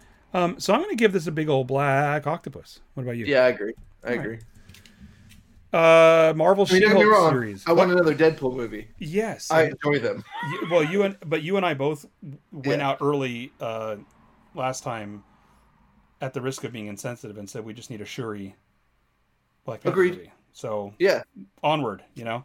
Um, that's the only way I can see it happening, honoring him and honoring everything that that movie was doing. yeah, I agree. Um, uh, She-Hulk was a thing. We had a we had a thing, and then there was another thing. So, reportedly, it features a much younger Bruce Banner, maybe in her in flashbacks or something else, which is fine, I guess. It means that they're definitely tying in the continuity some, which is okay. Sure. But uh, Tatiana has then come out and said, "Hey, actually, I'm not on that, and mm, you know, that's all just rumors and stuff. And sorry, I'm not actually in this," which is weird because I know it was picked up by a couple of news, and then everybody else copied it, but it went Yeah. for a long. I mean, it was full tilt, which makes me think maybe just the contract negotiation wasn't quite there, Sure. and it's Sure. still happening. Maybe I don't know. Maybe. I Um, mean, and it's it's always a good bet to be like, look, just don't get your hopes up, and then watch and watch and see if there's backlash, and that gives more credence to you over the you know over Yeah. the studio. It's Yeah. like, oh look, they, they really want me. So what you gonna do about that? I'm gonna give um I'm gonna give that a black tentacle. Uh, uh, I'm gonna give that a red tentacle because you know I'm all for this red this She-Hulk thing. I just really want it to be Jam- John Byrne fourth wall type stuff. Me too. I just hundred really percent. want her. I know that they 100%. kind of bought they bought in full full tilt with Deadpool, but Yeah, She-Hulk was first. she was. Agreed. Agreed. Um, yeah, I'm. I uh, I want a She-Hulk movie, and as we said previously, I like the actress. I don't like. I'm not sure I want to see her in Yeah. green. Yeah. and I'm not sure what they're gonna do. Like, but um, I'm willing to. I'm willing to to watch because She Hulk's awesome. So Another item is the Eternals, the movie that may or may not be monochrome and also may or may not be Kirby. Um, I So- mean, making a monochrome's a that's that's a choice. Yep. So the um, and also muted monochromes too. Like they all look like those under, which I'm convinced they're undersuits. I was thinking about it after we last talked when they had released the there were photos of the Yeah. Of Yeah. what's her name and she has armor on and you're like oh look it's more Kirby. But I realize now I've been trying to articulate my frustration with the color selection on those monochrome suits, and it's that it has the color of the paint jobs of knockoff mutilated uh, sort of melty casting of superhero action figures I saw in Mexico that I never bought that I wanted to buy. Yeah, yeah, no, I bought one. I bought one, which was Thing, and he was total diarrhea brown. He didn't have the the the stone texture because the the molding was so bad. so it was just kind of oatmeal texture, which was great because it was secretly the original fu- original thing, but unintentionally. And then his pants were purple, and he had a sombrero and a No. gun, and it was thing Fantastic Four. And I gave it to the manager of the comic shop in my college town, the same guy that I gave all those unopened blister packs of lead miniatures and said donate them to kids, and then he sold them. Um, anyway, here's the thing: the latest thing is that um, another character has been revealed on merchandising, and it's Kro. Do you remember Kro in the Crow? Marvel comics? The villain Kro, who's the rumored enemy in this movie. So he Oh. looks very Kirby villain esque in the comics. Okay. You know, he's got a beard or something and some armor, For and he's just angry, and he has a cosmic weapon looking thing. Okay, Yeah. I'm gonna text you what the creature looks like on the box, and you will find that it looks like any other blobby or like sort of emaciated, elongated, gray, half skeletal gray monster from Marvel and DC over the last 15 years. It's like what? I'm sorry. No, no, no. I've seen this before. Yeah. Um, isn't that Eddie? Ah, I know. Hundred percent. This is just off of a freaking. It's this the- is just off of a, a, a freaking. Why am I? The rhyme of the name? ancient eternal. Why do I have to be a power slave? Um, Yeah. so not great. Don't like it. I'm giving that big fat black tentacle because Yeah. No. Hundred percent. I want to look at. I they want to see what insisting on look like. avoiding color in these movies? Gray men in a gray world with a big blue blasting of energy going up into the clouds every time. Oh my god. Well, you know what? It's better what Kro used to look like. Uh-huh. Isn't that oh crazy? God. Oh my god. But see, Can that's you- the thing. this- Nope. That's just. No, I, mean, know, but that's the Kro. that's- Oh my I know, god, but- dude. but I can see a version of that, Taika Waititi doing it, that would actually Sure. look rad. Like I can Uh, see them leaning into the comics Kro. Dude, he looks like he's just kind of. He looks like he's going to steal my lunch money and then ride off on a moped. He looks Like- eerily like uh, Curse the Curse the Destroyer, doesn't he? Yeah, it's just terrible. So another thing that's Oh happened. wait! Oh my god, dude! One second, it'll clear up. Oh yes, Come on! Oh come on! I'll text it to you. yes, please do. You're waving your Oh, your shiny object at me. Yeah, waving my shiny object to you is not helping. It never has. Not even when we were younger. what? Okay, so what's next? Uh, the next thing is, I think it's good news. Disney has cast its Ms. Marvel. Yes, It's a young, fairly new girl of color, very enthusiastic, has made some bullshit headlines because someone got into her movie reviews on one on some website and she talked about Yeah. she slags all these movies, like all these Marvel movies and stuff. Who cares? yeah. Legit. So, So- she doesn't like them. That's Yeah. fine. No, I think- actress. She's allowed to not like them. Yeah. Anyway, I just love it, and and I also like that she um, also is not an emaciated little preteen or teen. Yeah. Like she looks like a real human. So I'm giving that a whole bunch of red tentacle. Um, Marvel's Hawkeye series will reportedly include the villain Madame Mask, which is not surprising if you've read Kate Bishop's Hawkeye series, Hmm. of which, oh yeah, don't leave yet, dog. What? It totally iced tea. That's weird as hell. Uh, so when you look up Kro and Yeah. look for images of Kro, you will find the one we're talking about. 'cause Yeah. It says, "Don't leave yet, dog." and you know that he's just calling the like the human a dog, a cur. Yeah. But like, yeah, you're right. It does out of context. It this looks like it could be a rap cover. Um, what's up, dog? Um. So anyway, like- the Hawkeye series is supposed to be heavily leaning on Kate Bishop, which is what I want. If Right. it's including Madame Mask, that just further emphasizes that direction because of that storyline in the comics, which I think is Right. great. Great. I think the more Kate Bishop and the less I Jeremy Renner one- Hawkeye, the better. because they've already used Mask once in the TV. In um, they used her in um, Agent Carter. Yes. So I wonder if they're gonna make the same person or they're gonna make it a different person. That'll be Yeah. interesting. Anyway, doesn't matter. Yeah, but Neither here that's a character that they could very easily um, Yeah, use as they took on the mantle of Madame Mask.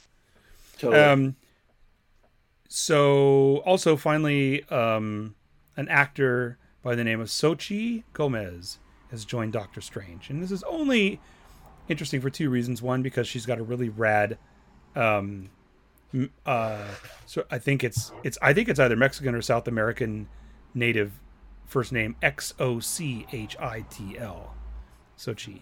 Um, she's in the Babysitters Club. So I like that. I like that she has a rad name that's hard to pronounce for most people, and she didn't change it for Hollywood. And second, Yep. I don't know what that character could be in Doctor Strange continuity, and that excites me too. Something Yeah, I have no idea. She's the night nurse. the Night Nurse. That's alarming. kidding. We already, Based on what I've done drawing the Night Nurse, based on everything that my feverish flop sweat dreams about Rosario Dawson told me, that's not what I want out of the Night Nurse.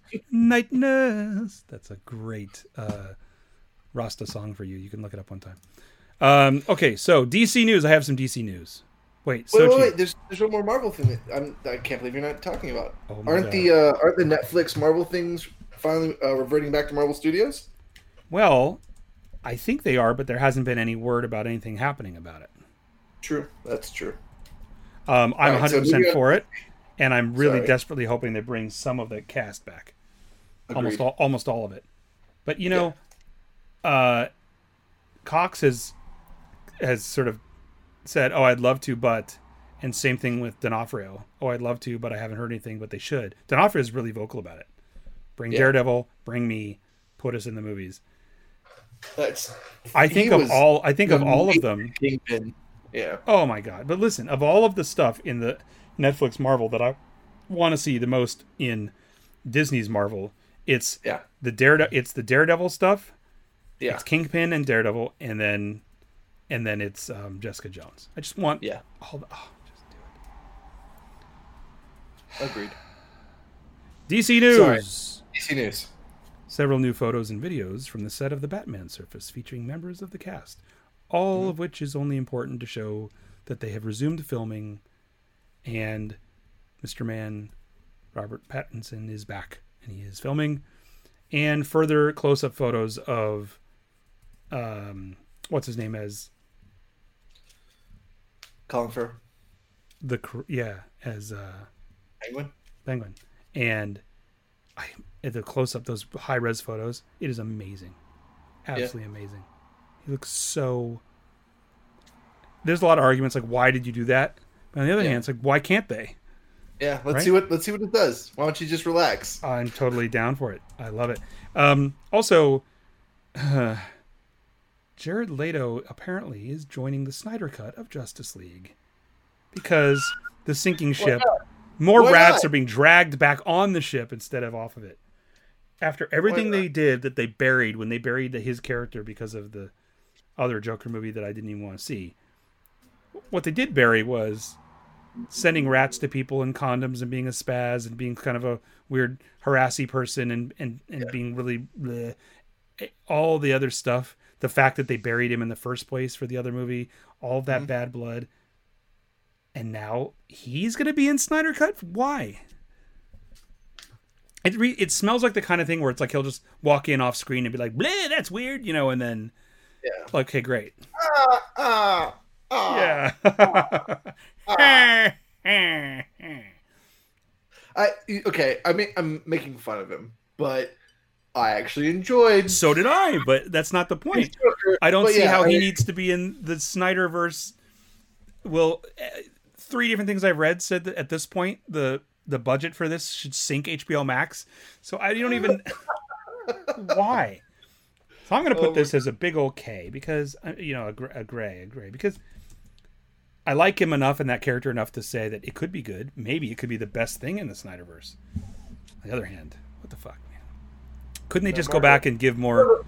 Margot Robbie's the best thing in the Snyderverse. But she's not in the Snyderverse. Oh, that's fair. That's a fair point. Isn't that interesting? Right.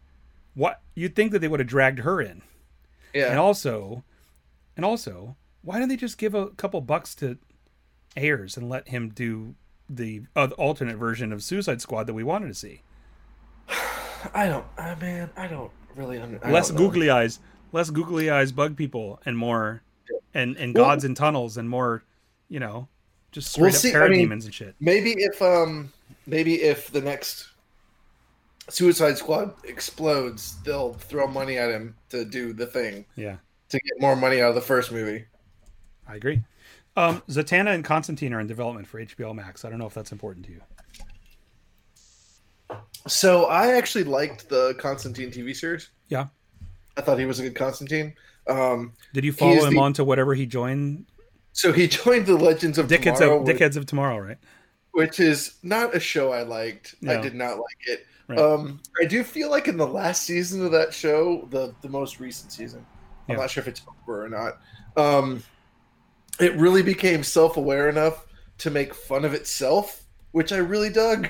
Right. and having Constantine on that team is Yeah. really fun because he's just like, I'm not wearing any fucking, I'm not wearing any fucking costumes. It's ridiculous. it's like, dude, it's 1802. You can't wear a trench coat. He's like, fuck it, they won't see me. and it's just, it's kind of fun having that character in that group. Um, like, uh, did you? So, the cast came out and apologized for 2020, saying it's their fault, and they're trying to fix it. Give them time, which I thought was adorable. Um, yeah. So uh, I am interested in a Zantana show. Um, I, the problem is, well, actually, if it's HBO Max, it'll be more Hellblazer, and that'll be kind of nice.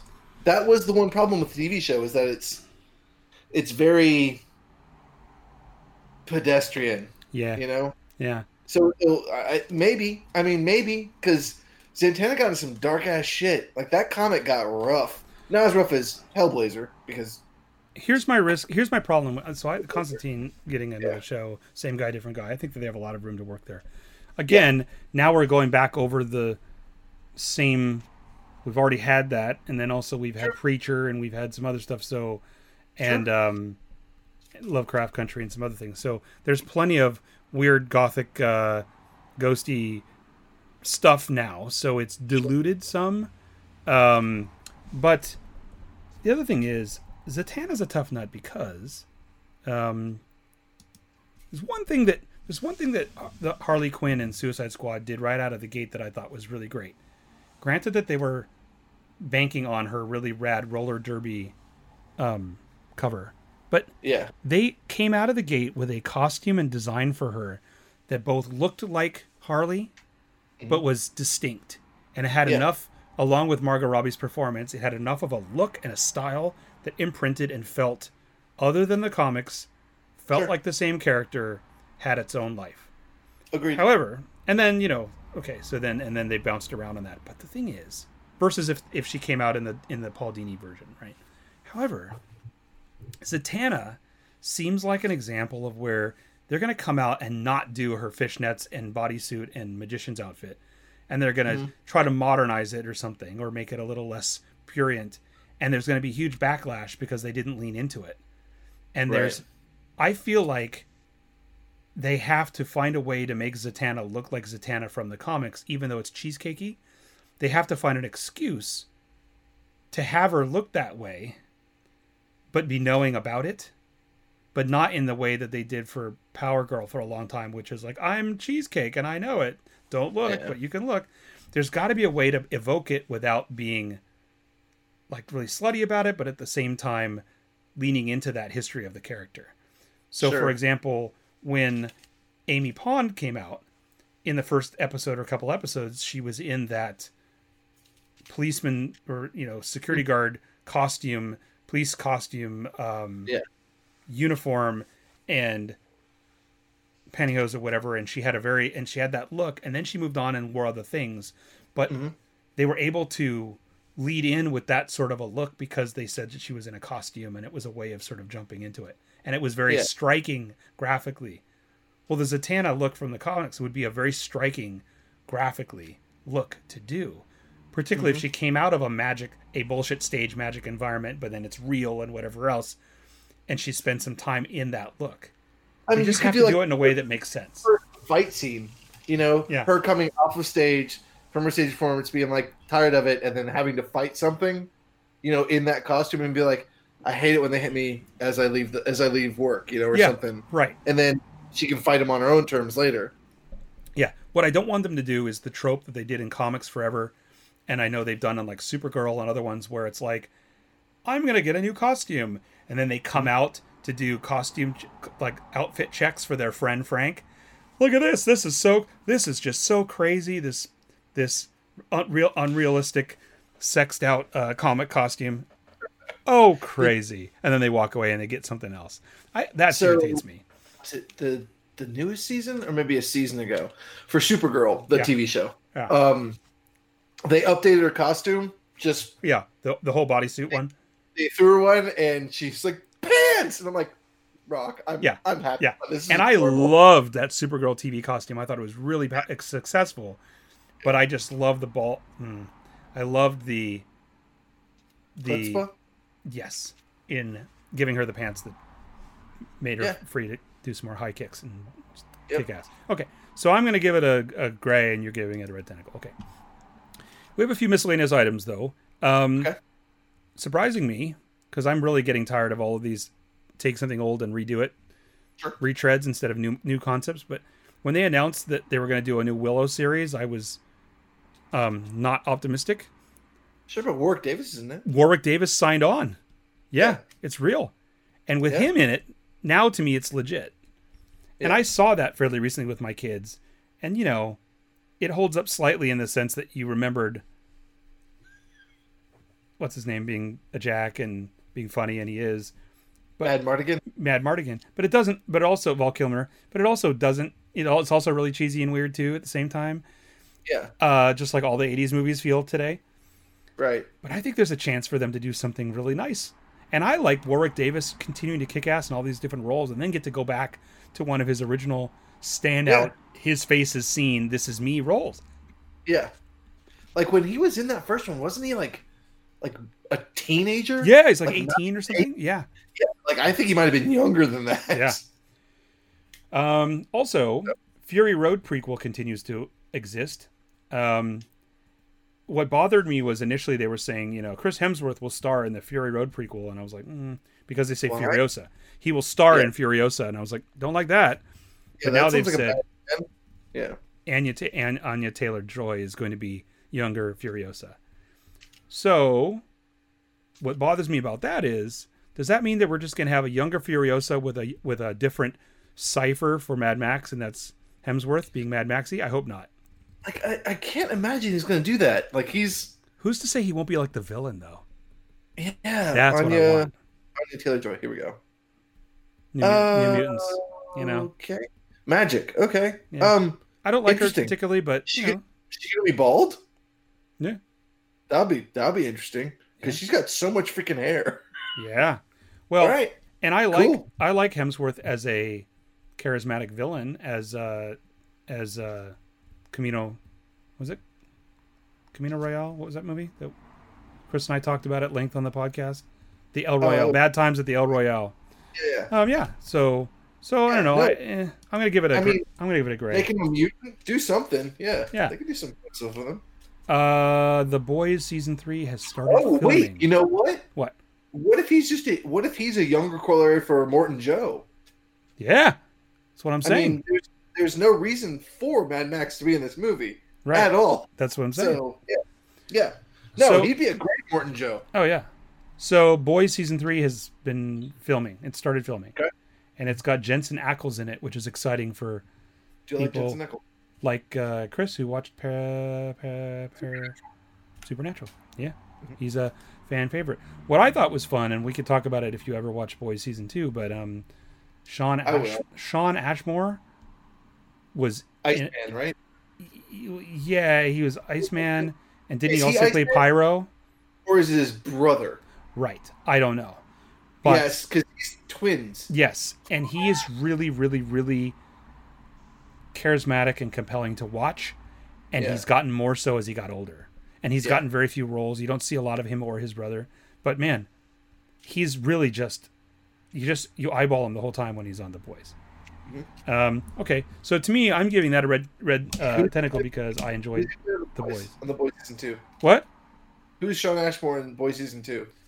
the uh, lamplighter. Oh, he's the lamplighter. Mhm. Oh, that's interesting. That's hmm That's a choice. Okay. Com- complete with the big cloak and and uh, staff and all that. Oh my god. God. He's re- Okay, but he's retired. Sure. So, um, anyway, I'm going to give that a red tentacle because I like Yeah, I like I- that. Um, so okay, so this one's a little bit weighted for me. I don't remember if you've read this, but did you read The Peripheral? Neal Stephenson.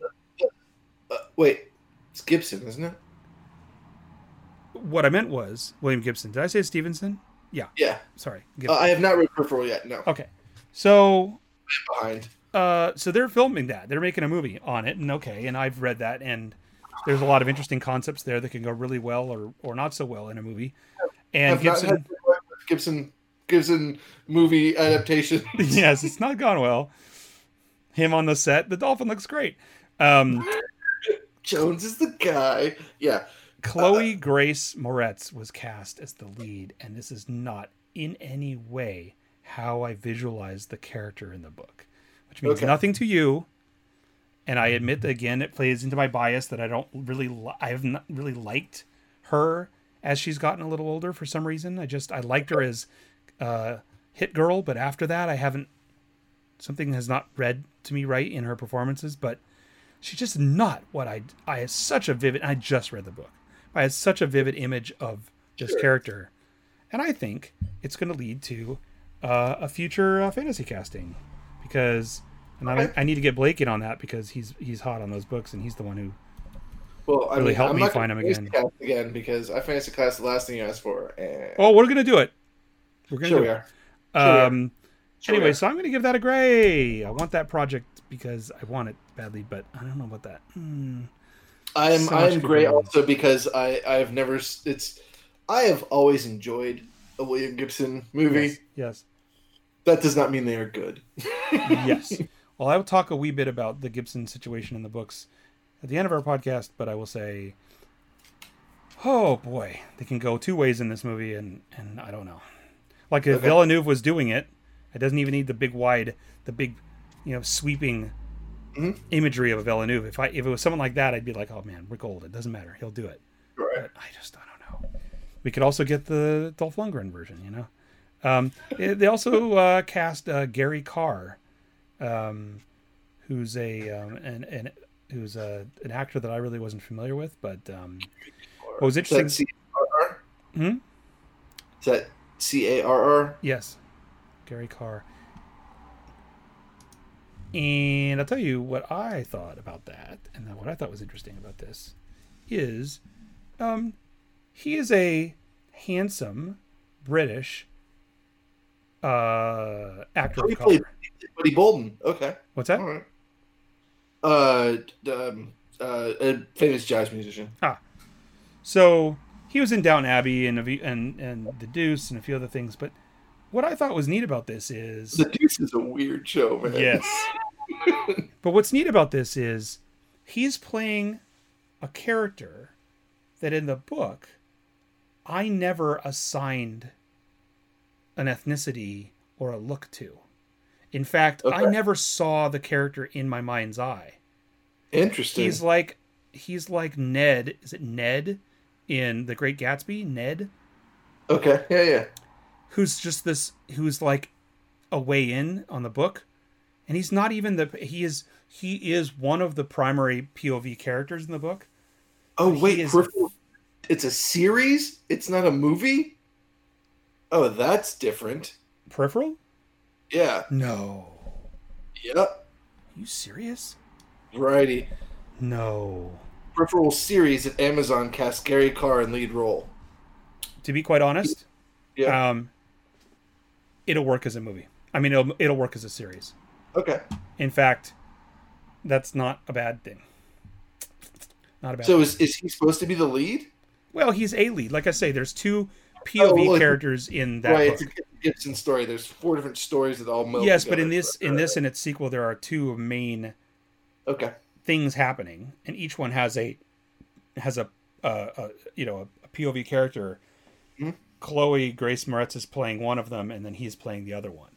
But anyway, the Okay. thing I liked about it is it made me realize that certain characters in the book had an ethnicity or a look that I saw in my mind as I read it, Sure, sure. largely based largely based on how they were described, Mhm, mhm. and in some cases how they spoke. But um, he's a character that is so it's so neutral. It's like the perfect thing when scri- in a script, right? You could cast anyone, and if they play that the dialogue's right and they play it right, it's perfect. And Right.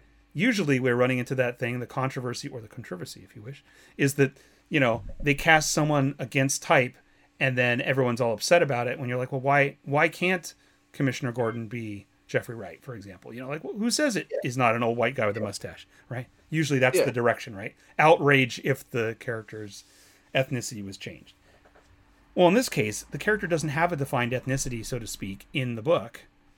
They have a country of origin, Right. and I just like the idea that um, that that they're not break. All I see in my mind's eye is the personality of that character and some of his affectation, not what he looked like. And I never had a mental image of it. I think that's really interesting to me. Much more interesting Yeah. than it is to you. So I'm going to give it a red tentacle, and um, yeah. What do you think? Do you want to? I mean, you have no opinion because you haven't read it yet. right. No, I'm. I'm. I mean, I'm going to give it a gray just because I'm. Yeah, you never I'm know. scared. Um, okay. There was also an article that said the real reason why Elf never had a sequel. What's that? I was very disappointing, in so much as it's true, and I don't know.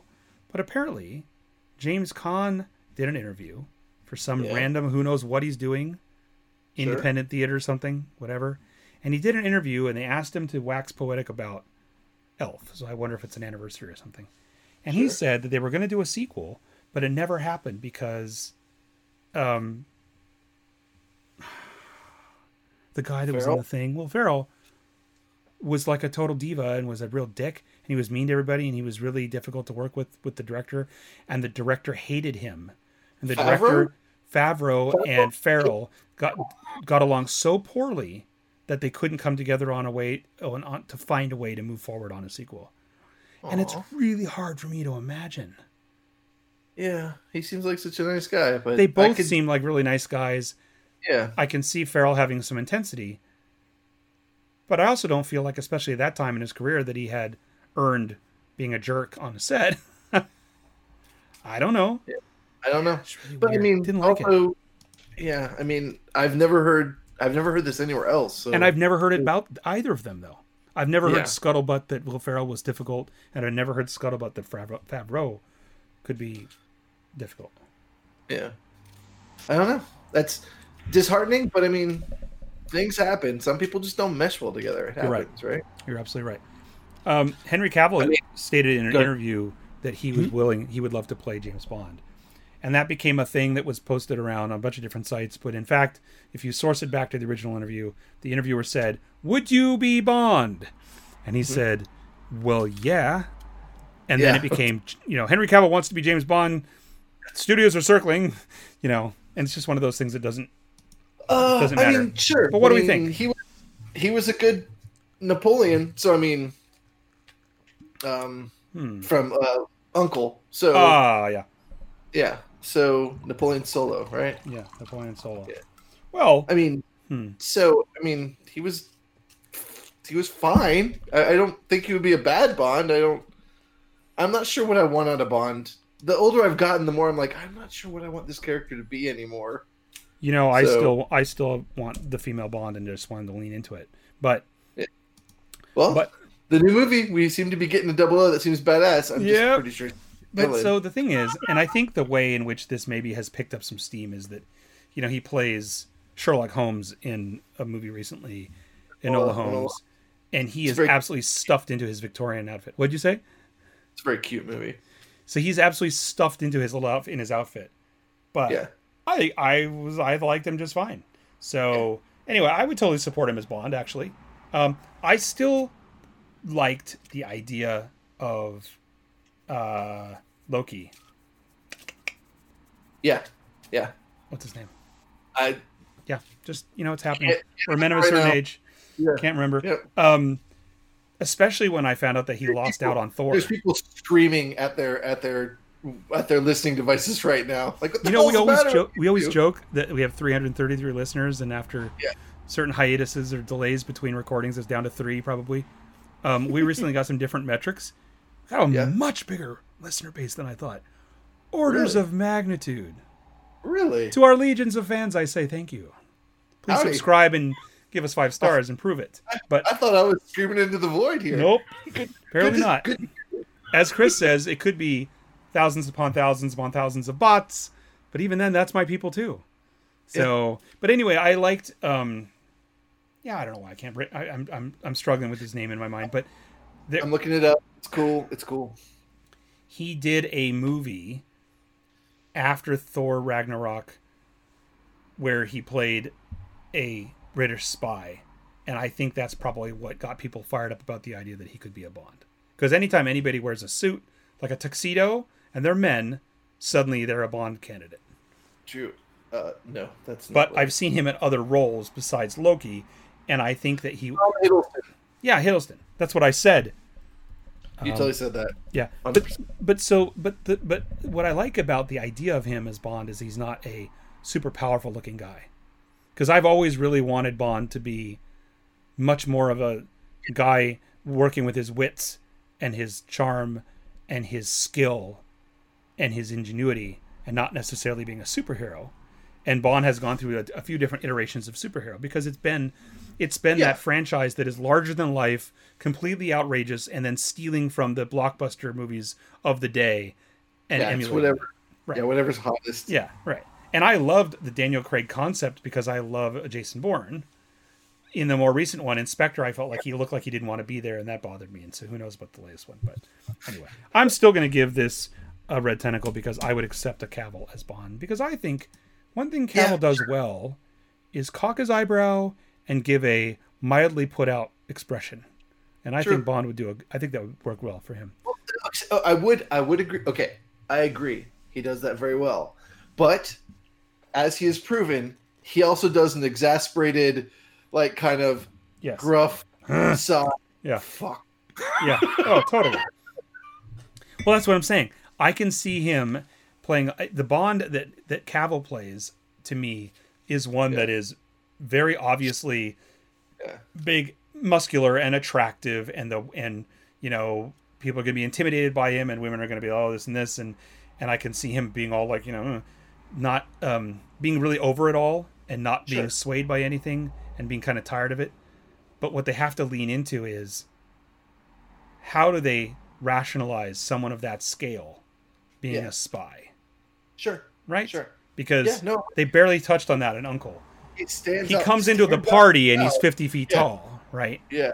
So, So, you know what? You know who he reminds me of, and I think this is Hmm. why you like it so much. Uh-huh. Remember your comic that you're drawing? Uh-huh.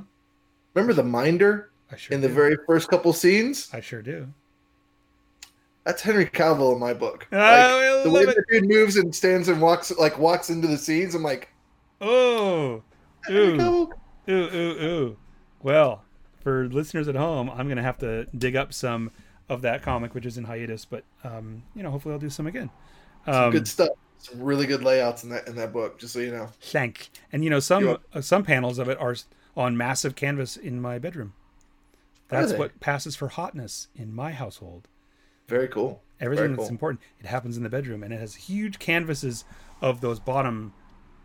What we're referring to is that the entire format of that ongoing comic was the top four fifths of the page is one story, and the bottom fifth is a single single panel other scene happening at the same time.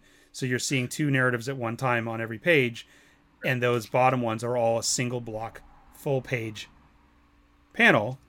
Yeah, Two of those panels are huge in my bedroom, like that's cool.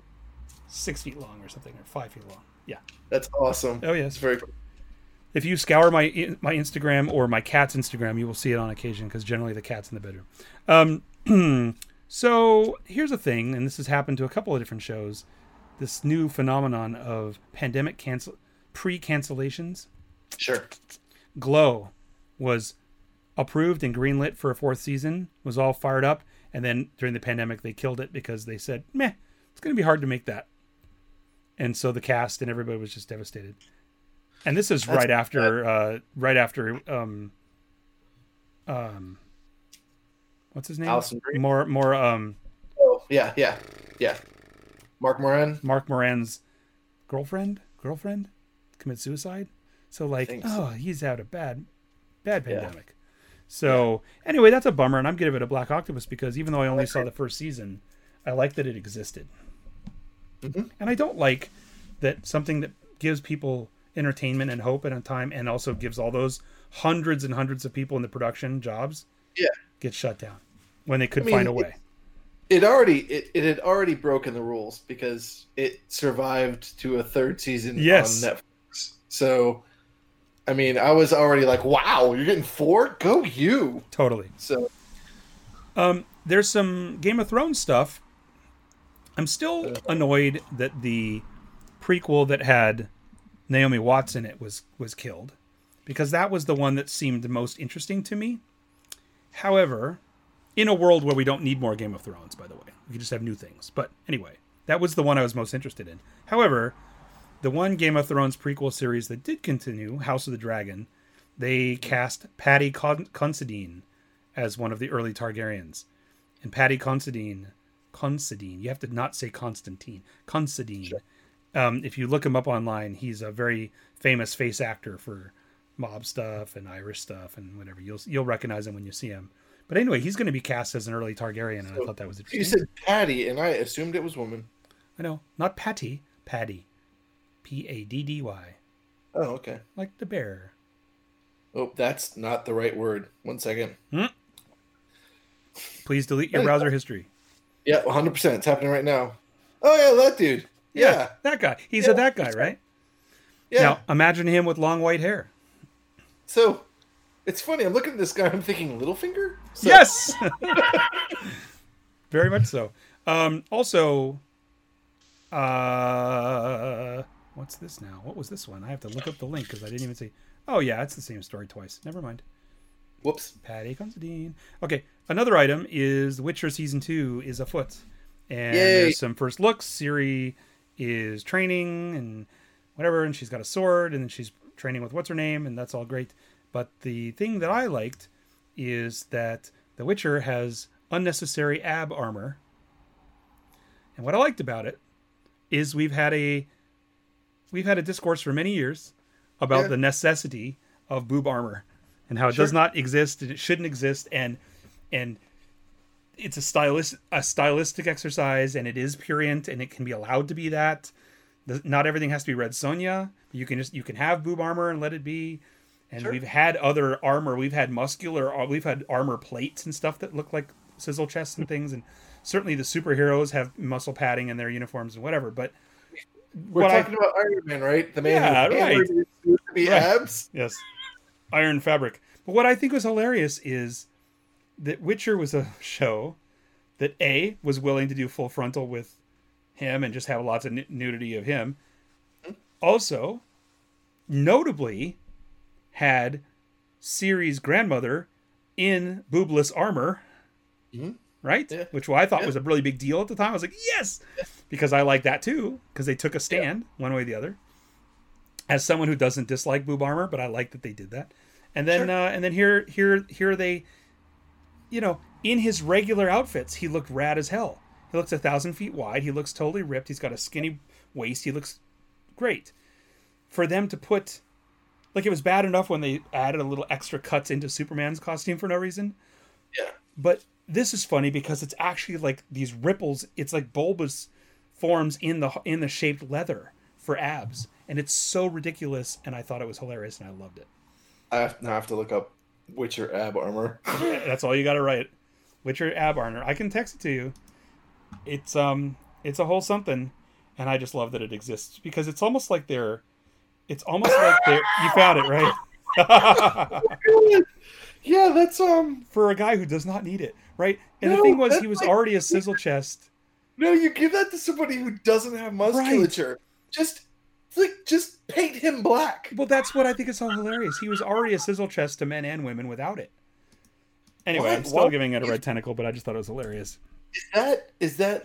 Does he get that armor? Because I thought the armor he was wearing was awesome. Yeah, I think it seems like some other armor, or maybe it's pre-armor or post-armor. Oh, maybe. I don't know. Oh, maybe. Uh, also, in the category of "Do we need this?" by Crom, a new Conan series is coming to TV. Sure, sure it is. Yeah, sure it is. right. Um, you know, I'm gonna head. I'm gonna go ahead and give this a Black Octopus, and I'll tell you why. Uh, I firmly am willing to accept the. Um, I'm willing to accept the sword, swords and swords and bikinis or whatever world of 70s fantasy stuff, the Frank Yeah. Frazetta stuff, as a place in time, like a lot of things. But I have trouble with the idea of rationalizing a barbarian series today that would have something interesting to tell where the barbarian is a protagonist. Because it's raping and pillaging, it's Yeah. masochistic, it's ultra violent for no reason, and it has its roots in stories in um, in European and Asian history that are not great. So to me, I, I don't know. The only way I can see it working is if they did it in a wry way. If they did it in a way that's funny. Because what lasts to me when I think about the old Conan stuff, mm-hmm. I enjoyed the original Conan for what it was. But when I think back on liking Conan, it's Conan the Destroyer and how he was saddled up with a D&D character group and was pissed about it the whole time. I'm rowing. Bonk, hit the head, he's out. Like that's the stuff that amuses me when I think of when I think back on Conan is the mild humor that Schwarzenegger was starting to Sure, had to. sure. So I don't know. I can see Conan the Barbarian being because in fact there was a animated show Yep, the SNL guy did that was with the star metal. Yeah. what's that? it's star metal. Like Yeah. the heroes all had star metal that would Yeah, let their weapons come back to them. I'm like, why are you throwing your weapons that much? yeah. I like that because it was it was on the nose. So somehow the Conan thing would have to be on the nose. Here's my problem. I don't think they will be. no, I think they'll just try to be rad. I mean you you could, but I mean, like a Thundarr would be kind of cool. Mhm. Like like a Thundarr series. But that's good. But but that SNL one, that anim, the animated one was Thundarrish, right? Yeah, If not actually saying- Thundarr, I don't remember. So I'm giving this a Black Octopus because I have no faith. I'm good. I'm good with that. I don't. I don't like. We have. So I am a Conan fan. Yeah, Um, I understand the problems with Conan. It's like understanding the problems with H.P. Lovecraft. Like I get it, right. hundred percent. Right. But I have all the old Howard books. Like I, I've read them all. I enjoyed them. I had, I bought all the Dark Horse Right. comic versions of those stories, and they Yep. did a really good job. Um, I have not bought. Some of the newer The Conan Mar- stuff looks amazing. Yeah, it does, but I'm like, I'll just read it on Marvel Unlimited. Like, I'm not gonna like, Yeah. I haven't bought any of the Star Wars stuff. I haven't bought any of the Conan stuff. Like, once it left Dark Horse, I'm like, okay, I'm cutting this. I'm cutting this bridge. Like, I'm not buying another eight different series of Conan. my buddy who's my tattoo artist was felt so strongly about it that he brought it into one of our sessions and put it in front of me while I was in severe pain and tried to get me to read it. And I was like, "It's Right. great," but like, you know, it looked good. Yeah. But he was really Yeah. excited about the story too. He just said it was just really well put together. But that's the thing. There's something about I can see them making more comics and making more books, but there's Yeah. something about trying to make a feature Hollywood thing with Conan again that I don't know how in an era Well- of being more um I have an idea. conscientious and contextually aware in the projects that we greenlight, it seems awfully. So what? It's possible. uh, This is not going to happen because it's too self-aware.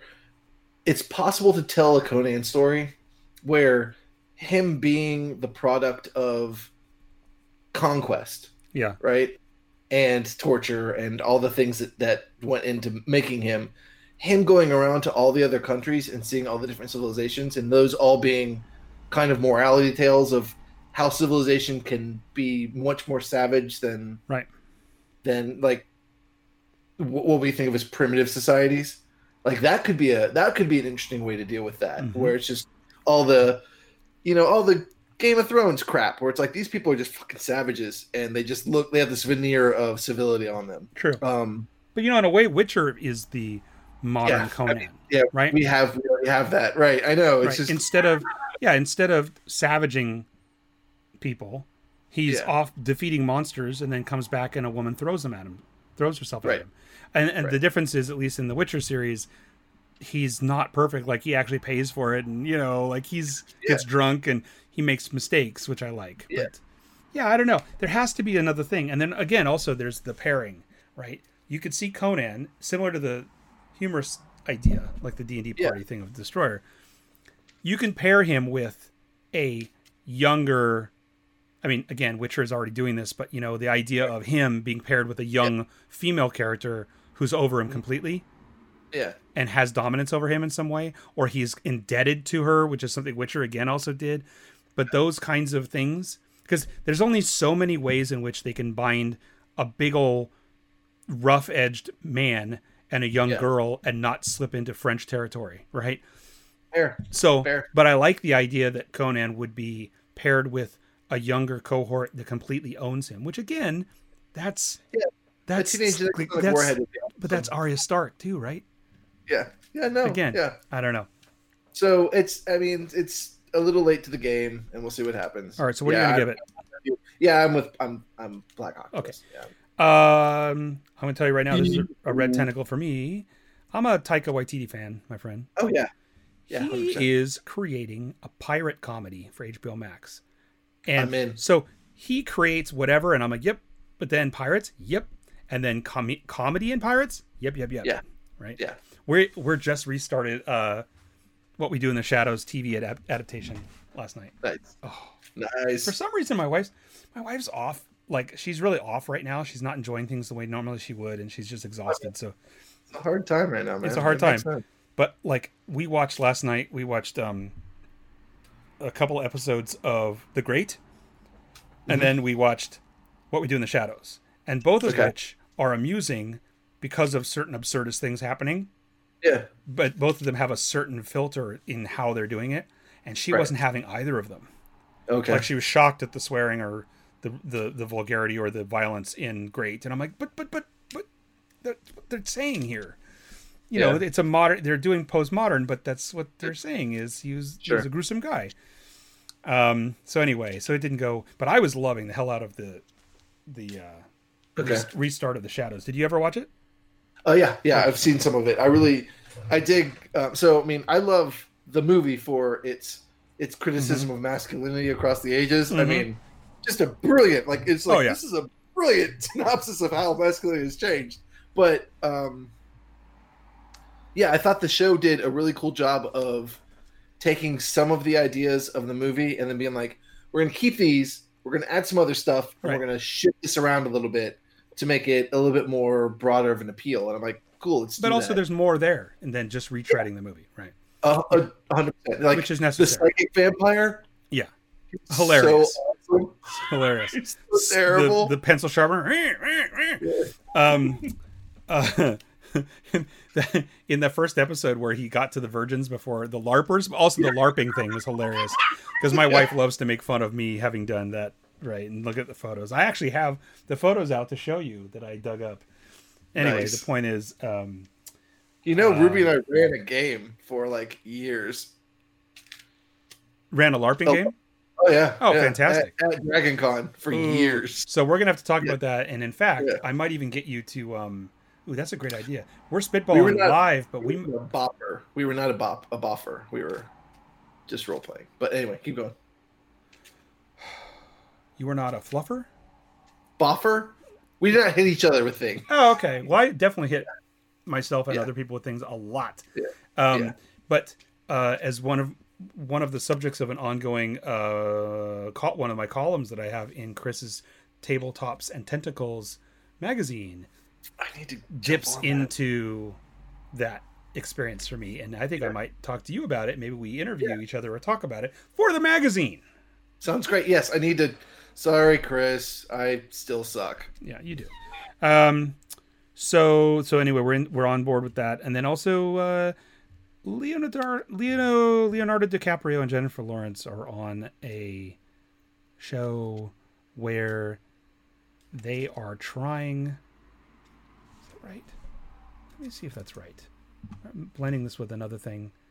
Yeah, they're in a show where they're trying to convince people that a meteor is bound for Earth and is going to destroy everything, and no one listens to them.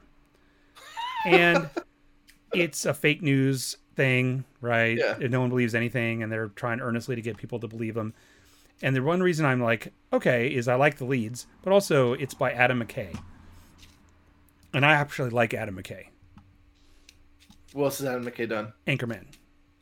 Oh, sure. That's going to be ridiculous. Yes, I'm in. that's what I want, and I want DiCaprio and Jennifer Lawrence doing ridiculous things. Yeah. And I don't just mean ridiculous in the sheets, if you know what I'm talking about. I mean like legit, confusing, you know, absurdist Coen Brothers type stuff. Also, Tim Burton has an Addams Family reboot or modern retelling that's been greenlit, and Tim Burton is really hit or miss for me right now. Mhm. But I love me some Addams Family. What do you think? I have not seen an Addams Family thing in a while, Oh, for so shame! I'm not sure how the new things are going. For shame! Um, I am, oddly enough, I like Tim Burton when he's not doing anything fantastic. Oh, yeah. I mean, he's just doing regular old stories. Like, okay, I know Big Fish is fantastic, but not in the way I mean. yeah, Like Big Fish, still 100% like that was a fantastic movie. Good job, Tim Burton. Yeah. But like, if it gives him the ability to put stripes on something, I'm out. And this does. There's a lot of them. Um, Yeah. Are you going to give it a gray or a black? Oh, gray. It'll. I'm probably. I'm. I don't like. I did not see Dumbo because I don't want to watch Dumbo, and it's it's Yeah, nothing against him. Yeah. It's like Yeah. that Animal story abuse. Yeah. No is horrific, and I have no desire to listen to it. Agreed. Um, Can I give you some homework on top of the homework I gave you and on top of the other homework that I gave you? sure. Yeah. Hundred percent. I just won't do it. Yeah. But go Okay. ahead. Son of a. An animated, like a CGI animated um, theatrical film came out a few years ago called The Addams Family. And it Okay. has a very, very, very stylized animation, 3D, Yeah. 3D modeled animation style Yeah. that takes some getting used to. Hmm. Um, Watch it. watch it. Ruby loves some- the Addams Family. So yeah, if you're giving, I really think you should watch it because there are things about it that I think are of my favorite in these animated movies that an adult is going to like. I'm gonna look top. up Family to make sure I pick up the right one because I don't want to grab like a whole bunch of bad Addams I will give you an example. So, uh, Gomez is like Danny DeVito size and round, Okay. bulging eyes, mustache, and then Morticia is this rail that's like seven feet tall. And the Okay. and the whole opening act of the movie is the setup to their wedding, and it's just absolutely amazing. But Oscar Oscar Isaacs voices Oh, really? uh, yep, Gomez. All right. keep, so keep in mind, my childhood friend's father was the original Gomez. I always have a nice, I have a soft spot in my heart for the Addams family. Oh, 100 percent. Oh, what's his name? He was. See, it's funny because I didn't know him as that. I knew him as um, Harry's father from Night Court, and and then I saw Addams Family later. I was like, It's John. oh, It's John Astin. Yeah. yes, yeah, Um. So here's an Oh, example yeah. of what I really liked. live action movie. Yeah. um, Here's okay, what I really I liked. it. Of, huh? I got it. I got the picture. Yeah, Yeah. I'm pretty sure this is what you're talking. Like, yeah, yeah, And then it veers like in. It, it has a whole thing of them clashing with the modern world, and Right. and they and they push really hard on basically fusing them with the suburban hell of Edward Scissorhands. Okay, so that's kind of like the basic premise. Of, but mean, but classic Snoop example. Dogg? What's that? Nick- oh my god. Yeah.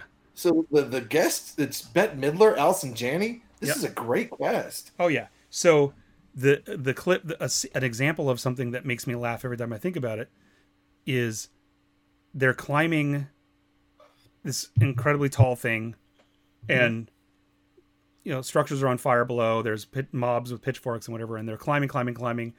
And Nick Kroll, who's playing um, Uncle Fester, goes, "Oh!" Looking down, he goes, "I think I can see my house from here." Oh wait, that's a women's prison. And I thought that was so fucking funny because it's so scary and weird on so many levels. Yeah, yeah, he's yeah. And Nick Kroll's a perfect voice for Uncle Fester. Oh my god. That's such a good. That was such a good Oh, that's not my house. It's a woman's prison. All right. Um, two more items. Uh, Margaret Weis and Tracy Hickman. Also, that could be Margaret Weis because I don't know. In the modern era, I know how things are pronounced, and maybe Weiss is Weiss, or is it Weiss? I have no idea. I've always said Weiss and Hickman, but Yeah. yeah, right. well, they are suing Wizards of the Coast, which is kind of sad. It's like when your parents get divorced, right? Yeah, Your childhood parents, I guess. but they're suing them because they uh, they were contracted to do a whole new Dragonlance series, books and games and merchandise and everything, and they went full tilt into it, and then Wizard canceled the project without warning, leaving them high and dry. And they allege it's because they're getting that they're getting slapped so hard for all the sexist, racist stuff in all of the other D and D properties that's come down on them really hard over the last five years. It's been a thing. A lot of people talking about how much of that stuff is really bad. Yeah, You know, I mean, going back to Lord of the Rings, right? D and D's aping Lord of the Rings. Lord of the Rings was racist too, so there it is. But I mean, I mean, like maybe it's time to maybe it's time to rethink some of your terminology. well, yeah. But so the problem here is they were pointing out that like Dragonlance was the only franchise in the Dungeons and Dragons world that wasn't criticized. Like it's just is what it is. Everyone liked it just fine, and no one called cried foul about it. And it was like the one non-controversial or contro- contro- controversial, if you wish, um, property in that lineup, and yet it got killed because of its adjacency to the ones that are problematic. Anyway, it's an interesting lawsuit. It's a problem. Uh, can you yeah, sue wonder- for breach of contract when they cancel the contract? I don't know. I don't know. I mean, I guess we'll see. But I, I mean, it, it- you can if there were promises made that were not fulfilled Yes, pre-delivery. yes. I think. But I'm not a lawyer. I don't even play one on TV, so I don't know. Uh, what, what you play is someone with a really poor internet connection, and what's really creepy about it is as you talk, there's Yeah. this slow refresh rate going on, and so. But what's interesting is it's definitely prioritizing your face. So there's something Yeah. in the algorithm of how um, Google Chat is doing this because Okay. or Google Meet because you're pretty straightforward, but your Iron Man poster in the background is doing a very slow ripple, like the like the sails on a ghost ship. It's really strange. I'm pretty sure. I have a poster behind me. What are you talking about? You know, unless actually the fan is causing it to move. Is the, The fan, fan causing it to move? It is. All right, I just wasted our time. It's still creepy though, and I don't like it. Um, so we're gonna say black octopus to that story because that, that sucks, right? One item, one more item miscellaneous, and that is that Scarlett Johansson has been, or maybe cast as the bride of Frankenstein, and Okay. only because, and she's talking about how because it's like it's about time that the story is not about Frankenstein or his monster, but about the the woman in the story and how great it's going to be. And what I thought was interesting about this is that when I thought back on a number of her roles, controversy or controversy, if you wish, aside, I think it's really interesting that she's played a lot of characters that are um, pretty females that turn into something monstrous or different. And Yeah. I'm sure there's no accident to that. And I know No. she's been challenged about some of her choices, Yeah. but um, but I think uh, you know that's uh, that's interesting. I will take a Scarlett Johansson bri- Yeah. bride of Frankenstein. The problem is that they're doing a modern telling, so that means it's probably going to be an ex machina situation. She's going to be a cyber bride of Frankenstein or something, right? Or gene therapy or something. Or yeah. gene therapy, but but then that's Lucy, right? Like it's going to be some such. Right. Yeah. Um, True. He has already done that. and I'd kind of like it to be legit, like the hair and everything, because even in Penny Dreadful, we didn't get the full on hair and just True. you know. Anyway, well, so but I'm on board because Scarlett Johansson and you know, I mean, if you're gonna, if you, I mean, it's gonna be hard to top the Sting version anyway. So. I think you're right. and scene. For those of you don't know, Sting did a movie in the '80s called The Bride, which The is Bride. Bride of Frankenstein. Holy Um, moly! I'm not even sure Frankenstein's in it. No. I know that. I know that. Sting is creepy as hell, but yeah, there's a lot of tantric situation going on. There's a fan blowing all the time. So dude, it's hot in my room. Shut up. no, I mean in the story, not in your room. If there's tantric stuff going on during this podcast, we're better than I thought we were. It would explain your your verve you do have You a can lot of only- verve. Neck up, so you have no idea what's going on. I'm, I'm in like. See, that's mode. really actually you veered into really unpleasant territory, and now I am forced to dive right in and do some editing, which I won't, given what ha- what just happened with the New Yorker. wow. There. Smooth move. I'm Good- contacting the good department transition. to file a paper. So, Mr. Mike, narrative Mike, I think it was fun reviewing the entertainment news of the day. I have a question. Do you, were Yeah. there, was there any um, Was there any narrative? I mean, was there any entertainment items that we did not talk about that were on your mind? Anything Star Warsy? Anything non-Star Warsy? Mandalorian starts next week. It does, and Um, we could talk about Amber that. Ruffin is, Amber- the Amber Ruffin show on Peacock is, is adorable. If you like Amber Ruffin, which I do, Amber Ruffin. um, well, she she is a writer for Seth Meyers, who I know Oh, you don't yeah. like. Which um, one is she? Oh, Amber. Oh, I cannot handle her. You don't like Amber Oh, Ruffin? She Uh. she she apes at this camera a little too much, and to me, she goes on and on and on with her apery, and I don't know. It's just a type of humor Okay. that goes a little too far. I got you. Um, she's I love Letterman, but she's from the Letterman school of carrying the joke way too long to me. So I reject everything you've said. Hey, listen, was that part of your your recommend your rum field recommendations, or was that a news item? That was a news item. So Amber Has a new show. It's three episodes in. Ruffin or Riffin Ruffin. It's on Peacock. on Peacock, and um, is it uh is it skits, Also- skits or something, or is it what is it? No, it's just it's like a thirty minute little. Yeah, I guess it's skits. That's fair. It's like a talk show without people, like without guests. More like all- monologues and things. Yeah. Um but yeah, you won't if you don't like Amber Ruffin, you won't like it, so don't don't watch it. Uh but yeah, also Larry I'll Wilmore, watch it. Lar- Larry Wilmore has a show on Peacock Oh, also, really? which is yeah. Yeah. Oh, Larry Wilmore. He's the one that did all the yelling, right? No, Who's No, Larry that's Wilmore. Lewis Black. Lewis Black. Lou uh uh, Larry Wilmore did the nightly show. Oh, okay. Yeah. Um, regarding uh, pertaining regarding Mandalorian, here's my Yeah. problem going in: the art versus artist problem. Man, it is really hard to psych myself up to You're divorce. still mad at Gina, aren't you? What's that? You're still mad at Gina, aren't you? Yes, I am. I think I can get through it. I think I can do it. But at the same time, I mean- am like, oh, it's so there. Yeah, but there's so many other people in that. What are you talking about? All right, you're right. Well, I mean, it's not like Pedro Pascal is come and kick your dog or anything. He might. We don't know for sure. Um, oh, you know, uh, what was that one? What was the other thing that just came out? God damn it! Hang on. Talk to the camera. There's there's something else I documented that I wanted to uh, bring up for you, and then I neglected. you know, we've never, we've never gone back and discussed the fact that um, we were both interested in Raised by Wolves, and then we never talked about it now that it's out. um. so we well, it's in my list at the end of the episode. What's that? It's in my list at the end Ah. of the episode. However, um, here, let me see if I can. But but it's in my plan because I still haven't gotten to it. But I have an excuse, and that's that I'm going very slowly and I'm being methodical about what I'm watching. So I'm watching.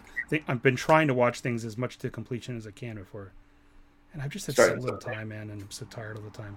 Hey, man, I'm did you you. ever watch Counterpart? Counterpart? I don't think so. It's the uh, I don't remember oh, maybe Hulu? That's the one with um J.K. Simmons, Sims. Yeah, about the the breach, right? The Breach. The the Counterpart's the one with the alternate timeline, and Correct. there's the crossover. Yes. Yeah. Did you watch it? No, I need to. You did not watch No. it. Um, I really want to see it. I still want to see it. Yeah, it's supposed to be great. Well, hell in a handbag. There's another. There's another project that just came out with a um, with a trailer or some commentary about it, and I was going to talk to you about. Oh, I know what it is. Got it. This is something I associate with you, and I may be wrong, but did you not Okay. read Ringworld? I did read Ringworld. So I did did, you- read the first book. Yes. And, and did you see that they're doing a BBC America series on it? Terry Pratchett, right? I did not read that. Discworld. Discworld. World. Different so thing. different. So different. Uh, But also uh, similar because it's a world.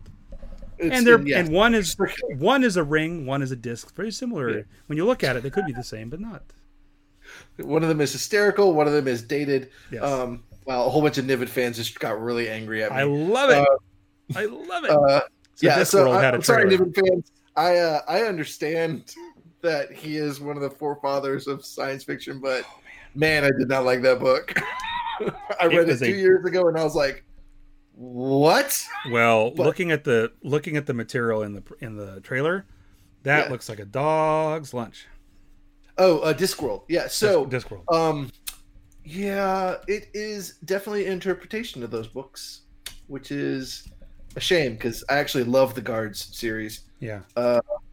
The uh, yeah, it's um, they've made some choices which I am not happy about because one of the characters is supposed to be kind of a very picture of like British, you know, like British aristocracy. Like she's Yeah.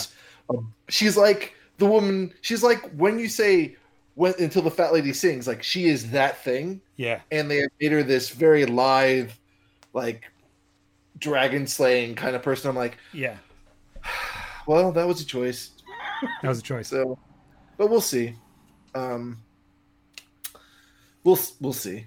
I'm I'm gray. I'm gray on this because I'm afraid of it because it's such a good. Although you know all the other books they've done, like like the Hogfather, like they're really good. They're really good short little movies. So You've seen those movies? Yeah, I didn't I've know they them. had made any of them. Yeah, so Hogfather is I think you can get that on Prime. But yeah, it's um very close to the book actually. Huh. Very good. Um, Was also, it direct? For, was it direct for BBC? you broke up. I didn't hear you. What? Was it direct for BBC? yeah, yeah.